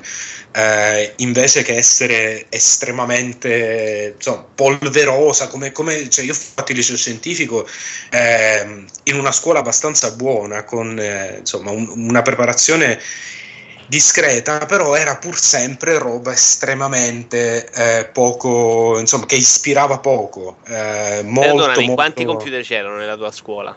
Ma ce n'erano tipo, non lo so, una decina delle, insomma, anteguerra, c'erano, io l'ho fatta una decina d'anni fa, c'era ancora Windows eh, 3, cioè quello... è, il- que- la- è fondamentalmente il- quello il punto, no? eh, Come, eh, come fai a infatti. produrre e fare corsi se non hai il materiale? Esatto, come te? esatto. nemmeno, se- nemmeno- nemmeno sono- quello che professori avevi erano in grado di usare quel Windows 3.11. Ma sì, però il punto è che, per esempio, la mia professoressa di, insomma, di, di chimica e biologia, che era quella che ci faceva usare il computer, era una, una persona preparata e tutto quanto, però c'aveva, c'aveva anche 70 anni. Cioè, è anche una questione sia di età, sia di flessibilità dei curriculum sto- scolastici, sia eh, di attrezzature, sia... cioè sono problemi molto ampi e sono secondo me soprattutto nel campo dell'istruzione, perché è vero che eh, se un ragazzo che volesse imparare a fare, fare videogiochi o, in, o, imparare a programmare in ottica videogioco, fare grafica, eh, ha delle possibilità molto limitate quando si tratta di scuola pubblica e anche forse nel campo de- de- delle private, magari un po' diverso, però non è che ci siano tutte queste è pure vero che ha poco senso spenderci tante risorse se poi non ci sono le aziende su cui puoi rimandare i studenti. Eh, ma le, eh, lo però, so, perdona, eh, lo so, è un argomento meraviglioso a cui potremmo dedicare molto spazio, ma siamo alla posta e alle 22.30. Io non so se gli altri sono già morti. Va bene, se, eh, no, No, no, no. se interessa magari possiamo fare una puntata a tema. No, no, secondo me se ne può parlare a lungo, è molto bella, però eh, è tardi. Va dai. bene, effettivamente è un argomento molto vasto. Eh, andiamo con Federico Betti. Eh, Alessandro, vuoi leggere tu? Allora sì, eh, salve a tutti amici di Rincast, sono me MKE Showsha, MK Showsha e vi scrivo perché ho un paio di domande per il leader. Chi è il leader qua? Scusate, Tommaso? È il caro leader, è Eh, Tommaso. sono io, ovviamente. Chi? Scusa. È quello che porta il pallone da casa. Seguo Rincast da non so quanto tempo. Siete stati i miei fedeli compagni di viaggio durante le mie lunghe traversate per andare dalla mia analista. E non so se è un bene o un male, magari la colpa è vostra. Però ce l'ha, ce l'ha con Tommaso, eh, ricordiamo. In ogni caso ho sempre trovato il vecchio PDV, parliamo di videogiochi, come un portale che trattava videogiochi in maniera diversa, fresca e, permettetemi, innovativa, ben distante dalla cialtroneria della maggior parte della concorrenza, outcast merda, o siti specializzati.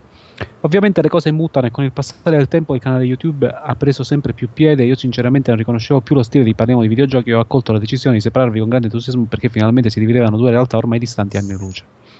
Io penso che quello che ci abbia perso più di tutti in questa situazione sia proprio Gatsu, che ha dovuto cedere una sua creatura per forza di cose. Eh, io faccio Quanto i sacrifici, avete capito, amici da casa? I sacrifici per, Per voi. voi. Quanto è stato difficile rinunciare al frutto della tua passione e del tuo lavoro? Beh, passione forse, lavoro, vabbè. Capisco che ormai era una cosa... Ecco, ecco l'Italia che non vuole i giovani, li spedisce in Esatto. Finlandia. Esatto. Capisco che ormai era una cosa inevitabile, ma non pensi che Fraus, Questi Strauss, Strauss e gli altri abbiano fatto un po' poco per sponsorizzare Rincast o capolavori come Players? Anche perché io sono convinto che PDV non sarebbe arrivato a questi livelli senza la fanbase creata da voi. Da un certo punto di vista lo trovo un po' irriconoscente. Infine, Aspetta, Ovviamente- scusa, fammi... fammi eh, Parzialmente no, rispondere. ok. Beh, vabbè, forse f- finisci dai perché vedo che anche il resto. Infine, ovviamente non voglio sapere a che accordi siete scesi per lasciare il dominio del sito sempre che ci sono stati accordi, ma dal momento che il canale YouTube ha la partnership e un canale di quel tipo riesce a raccogliere una certa sommetta al mese, non sarebbe stato più giusto destinare una parte di quella somma per finanziare progetti come Players? Altri soldi a Tommaso li vogliamo far arrivare. Tanto avrà venduto tutto per 6 milioni di dollari, Eh sì. probabilmente. Tommaso. Non ne faccio una questione economica e non parlo da hater, in quanto penso che il canale PDV faccia dei video di ottima fattura, confezionati benissimo anche se di dubbia originalità. È già qui. Però sono dell'idea che i giusti tributi debbano essere pagati. Questo è tutto, spero che il buon leader riesca a rispondermi, ma soprattutto se avrà voglia. Saluto Vito, grande tifoso della Lazio come me, e il buon Ferruccio taglia XXL, ma soprattutto togliete la figa a Michele.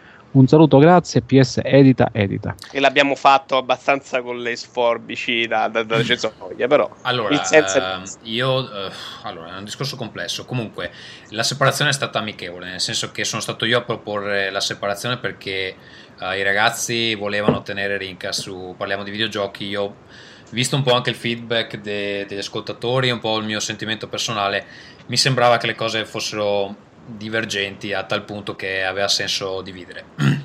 Eh, la mia paura più grande era perdere ascoltatori per strada. Ehm, mi pare che i numeri del, del post eh, nuovo blog siano comunque praticamente qua- quelli di prima. Abbiamo perso qualcuno, ma veramente pochi.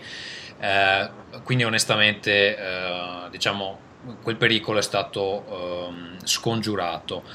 Per quanto riguarda la promozione dei progetti, allora è vero che allora, PDV è nato attorno a Rincast, è nato, eh, Rincast era, era, eh, la questione centrale, poi abbiamo deciso di aggiungere articoli. e- Secondo me è andato più intorno a Babel. Sì, attorno a quelle due cose, ma se, ti, vabbè, se ti ricordi proprio come come è stato lanciato, uh, Rincast era, era in posizione predominante. Comunque, Ehm, ovviamente c'era anche p- prima di, di, Players, eccetera. Quindi lì c'è stata una fanbase che, eh, che è cresciuta un po' nel tempo. Dopodiché, ehm, questa cosa del canale YouTube è stata prima lanciata come un'idea e io non è che avessi tanto entusiasmo perché fare video richiede veramente un casino di tempo e tempo che io non, non ho a disposizione, ma non ho neanche una gran passione. A me i video di YouTube uh, rompono le scatole dopo tre minuti, proprio non ho voglia di stare a guardare davanti al computer. E, e, quindi l'ho dato in gestione a, a, Francesco e Francesco ha iniziato a fare molto appassionato, lui ha tirato dentro dei suoi amici, ha iniziato a fare veramente un sacco di video perché cioè, se vedete la quantità di video che producono credo che passi al computer uh, tutto il tempo che non passa in caserma perché fa, fa il militare di professione. E penso si faccia, non so, 15 ore, 18 ore a settimana di, di video gratuitamente. Quindi è vero che mh, adesso hanno, c'è anche la partnership uh, con YouTube e io non, non, ho, non, ho, idea dei numeri, non ho mai chiesto, non mi è mai Sì, ma ti hanno pagato? Ti hanno pagato? No, no, no, semplicemente ho deciso di fare, di fare il passaggio prendermi quello che era mio, cioè Rincast, e lasciare quello che avevano creato loro, perché comunque ci hanno fatto un casino di lavoro che magari non, è, non, era nelle mie corde, però era un lavoro che avevano fatto loro, quindi cioè, tutti i fan nuovi e sono fan che hanno portato loro sostanzialmente. Allora, allora ragazzi, guardando a destra del sito c'è scritto ancora podcast e players, quindi non mi sembra che la separazione sia no, così allora, oddio. Sì, allora, mh, mm, no, no, ma per carità, non... ma infatti è una cosa dell'ascoltatore, insomma, a me è sembrato anche giusto, cioè ci mancherebbe solo che gli deve i soldi adesso. No, ehm, allora, ci sono delle novità che arriveranno per quanto riguarda la sezione audio di Parliamo di videogiochi, ma lo scoprirete su Parliamo di videogiochi. Eh, per il momento abbiamo deciso di lasciare dei post ombra anche lì, in maniera che chi non ha ancora capito che ci siamo spostati abbia facoltà di, di, di, spostarsi. Come ho detto, la separazione è venuta in maniera amichevole, quindi semplicemente abbiamo firmato delle carte e abbiamo fatto questa separazione. Io penso che hanno fatto un sacco di lavoro. Onestamente, io il canale YouTube è una cosa che non sapevo gestire, ehm, quindi è giusto secondo me che i soldi. Tra i siti eh, amici c'è anche single player co-op. e il suo ultimo post okay. interfaccia utente. anni fa e l'antrodomico del dottor Manhattan. Eh. Esatto, esatto. Però diciamo io penso che questa situazione mm, faccia meglio, cioè faccia piacere a tutti, nel senso noi possiamo gestirci la nostra roba, non dobbiamo più preoccuparci un po' di quello che fa, parliamo di videogiochi e, e loro lo stesso, insomma possono anche eh, prendere strade diverse per quanto riguarda l'audio. Eh, Leggo questa mail di Simone Bocedi, che è il nostro Bocedi, Bocedi, che è il nostro amichetto finlandese. Cara redazione di Rincast, innanzitutto complimenti, siete sempre divertenti ed informativi. Se lo producessero mi comprerei il pupazzetto di peluche di Vito Ioara da abbrocciare mentre guardo The Walking Dead. Grazie. Dopo due anni di assito ascolto mi avete convinto a comprare una console. Chiesi questa cosa su Facebook a Ferruccio mi indicò PlayStation Vita. È la meglio? E come console da casa PS3 o 360? Aspetta ancora un poco per la nuova PlayStation? Chi vuole rispondere? Ferruccio, rispondi tu che no, sei eh, allora, no, io gli ho consigliato Vita perché lui mi diceva mi è piaciuto un sacco Rayman Jungle Run, che cosa mi posso comprare? Io ho detto vabbè, comprati una console, una 360, una PS3. Eh no, ma poi la donna non mi ci fa giocare, queste cose così, sai quando la gente si sposa poi diventano così. Comunque, ehm, allora io ho detto, vabbè, dai, prendi un console portatile. Allora. Simone Bocedi non lo definisci la gente mi devo sciacquare la bocca, non lo so, no, no, Simone è un grande. Ehm, allora ho detto, vabbè, prendi una PlayStation Vita, che suppongo, cioè ti prendi Rayman, ci sono, c'è qualcos'altro che probabilmente ti può piacere. Ehm, è, è, è, nulla, cioè, le, il, il, ragionamento era quello. PS3 naturalmente... 360, PS3 360. Boh, per me che 360. dite? Non lo so, eh, sono me... uguali. Boh. Mm, Oddio, se non vuoi spendere soldi con, con, i giochi, forse PS3 adesso con il Plus, nel senso che ti recuperi... Su 360 c'è, c'è giorni però. Cosa? Quello ai non giocatori piace. Giorni. Sì, no vabbè, ma Simone lo conosco io, non è uno da giorni, è uno da FIFA, quindi non è proprio il target. Non è proprio... Eh. Quindi la console che paga meno è 360 e, va di 360. E quindi vince. Qui 360 però... e FIFA 13 sei a posto. Poi, comunque vi scrivo anche perché l'ultima volta che ho visto Vito UR aveva circa 1500 applicazioni sull'iPad, di cui 35 giochi. Avete mai sentito Vito parlare di applicazioni per iPad? Neanch'io. L'unico che parla di giochi per iPhone è Ferruccio col suo giochetto dei gatti e ogni tanto qualche altra tema. Ma con tutti i soldi che fanno, non sarebbe opportuno anche discutere dei giochi per smartphone o non ci giocare tanto? In questo momento di crisi finanziaria non tutti hanno 30-60 euro per un gioco nuovo, ma tutti hanno 80 centesimi per i corrispettivi giochi. Ma tutti hanno 600 euro per un telefono. Vabbè, sì, andiamo avanti. No, il telefono non lo paghi, lo sai. No, vabbè, lo so. Lo so ah, io ne provo, in realtà, a parte che non ne ho mai comprati tantissimo, né per iPhone né per iPad, però ne provo a volte alcuni e mediamente mi fanno cagare, per questo non ne parlo mai. Cioè, in realtà qualche soldo ce lo spendo, ma sono piuttosto deluso. A Rayman l'abbiamo provato, ci è piaciuto e ne ho parlato. Però ne altri che veramente, secondo me, sono la tristezza fatta cosa, insomma, fatta, fatta gioco su smartphone. Ah, per me ce n'è di belli, magari non tanto quelli nomi grossi, però si trova roba interessante. Sono il tipo, io gioco sempre a Doodle Jump, a Doodle Jump ancora, è proprio il Ma... genere di gioco eh, con questi ritmi che non funziona con me. Che, che ridi, è bellissimo uh, Doodle Jump. Palle, Doodle Jump è fantastico e piace anche a me, ma ci gioco infatti da 4 anni, però non ho trovato niente che valga la pena per sostituirlo. Mio gioco del dentista preferito. Sì, io lo, lo gioco comunque. Però per resto volte vai dal dentista, Alessandro? Vabbè, quando Angry ci vado, ce, ce l'ho pure io da 4 anni, quando ci vado gioco tutto il giorno. Angry una volta all'anno. riesco a, a, divertirmici, ecco, non è il tipo di gioco che piace a me. Poi che ha detto, ha giocato altri giochi, questo è il nostro amico Simone, sono i Jumpy Man che gliel'ho consigliato io al doc che non è vero, vabbè. L'hai recensito, tra l'altro su... ne hai parlato comunque sul blog? No, ne avevo parlato una settimana prima e ho detto sta per uscire. Lui, lo ringrazio, mi ha detto guarda che è uscito oggi e l'ho appena scaricato. Ah, quindi praticamente rinneghi, rinneghi, il consiglio di Simone Boccedi? Che così la smette è... di rompermi i coglioni e gliel'ho detto io al doc. Non è assolutamente un consiglio perché io ne avevo parlato sul blog la settimana ecco, prima. Lui semplicemente mi ha annunciato che il gioco, che io non sapevo quando sarebbe uscito, mi ha detto guarda è uscito oggi e io me lo sono scaricato. E di questo lo ringrazio perché... Rayman Django Run The Walking Dead The Walking Dead? Ah perché è uscito anche su iOS. Sì iPad anche su iPhone eh, ma però non ho visto sì. se è esattamente uguale a quello per uh Angry Birds Star Wars, tra l'altro mi insultava, su, ah, eccolo qua. Uh, Gazzo, giocare 5 minuti a un gioco non vale, però Angry Birds Star Wars, ad esempio, hai fatto una recensione pessima. Ho passato le 6 ore di gioco e ti posso assicurare che è molto più divertente di quello che sembra all'inizio.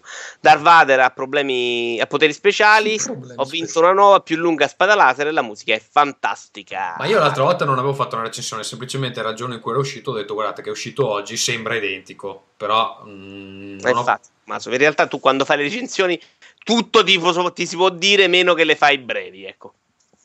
Vabbè. Ecco, niente, allora forse si apre dopo, mentre magari... No, comunque, vabbè, sì, effettivamente ha, ha, delle, ha, delle, differenze quando, quando, si va avanti. Comunque è un bel gioco, eh, è onestamente probabilmente la migliore versione di Angry Birds che hanno fatto fino adesso. Ehm, cos'altro? Avremo un sacco di terra bruciata, ma io direi che ce la teniamo per la prossima puntata, che abbiamo già parlato abbastanza. Ferruccio, ormai abbiamo appurato che nessuno ti vuole. Ti invitano ai podcast fantasma. Ti hanno dato il bidone. no, fra l'altro mi è arrivata, scusate, mi è arrivata l'email, hanno rimandato a mercoledì e io non leggo le email, quindi scusate. Ah sì, sì. Ferrucci, eh... facci lei, c'è scritto. Sì, sì, In realtà adesso, mentre Ferrucci ha detto ci vado io, ho chiamato e ho detto guarda posso venire io ragazzi e loro hanno detto a Ferruccio non venire. Vorrei segnalare che è uscito il quinto episodio di Frankie Goes to Hollywood, il bellissimo romanzo a puntate del dottor Manhattan che non si sta leggendo nessuno e siete tutti dei bastardi. È vero, Alessandro? Eh, nessuno no, lo stanno leggendo meno dell'altro che va di più. Quindi solo 16 milioni di persone. esatto, mezza, mezza, India. Va bene, eh, amici, eh, io direi che per oggi è tutto. Grazie Michele di essere ancora con noi, ma solo per poco, perché fra poco ti elimineremo. Facciamo in tempo a fare una puntata natalizia, sì, dai, che c'è sì, un sacco di roba. Sì, sì. Eh, oggi ho giocato Hitman per dire. Hitman, quello nuovo? Absolution, grande. Eh, vabbè, dai. Vabbè, magari la prossima volta rimettiamo anche qualche rubrica che è un po' che non le facciamo. Ciao Ferruccio, uh, ciao Alessandro, ciao Vito Iovara. Ciao, ciao. Ciao, ciao. ciao amici. Ciao.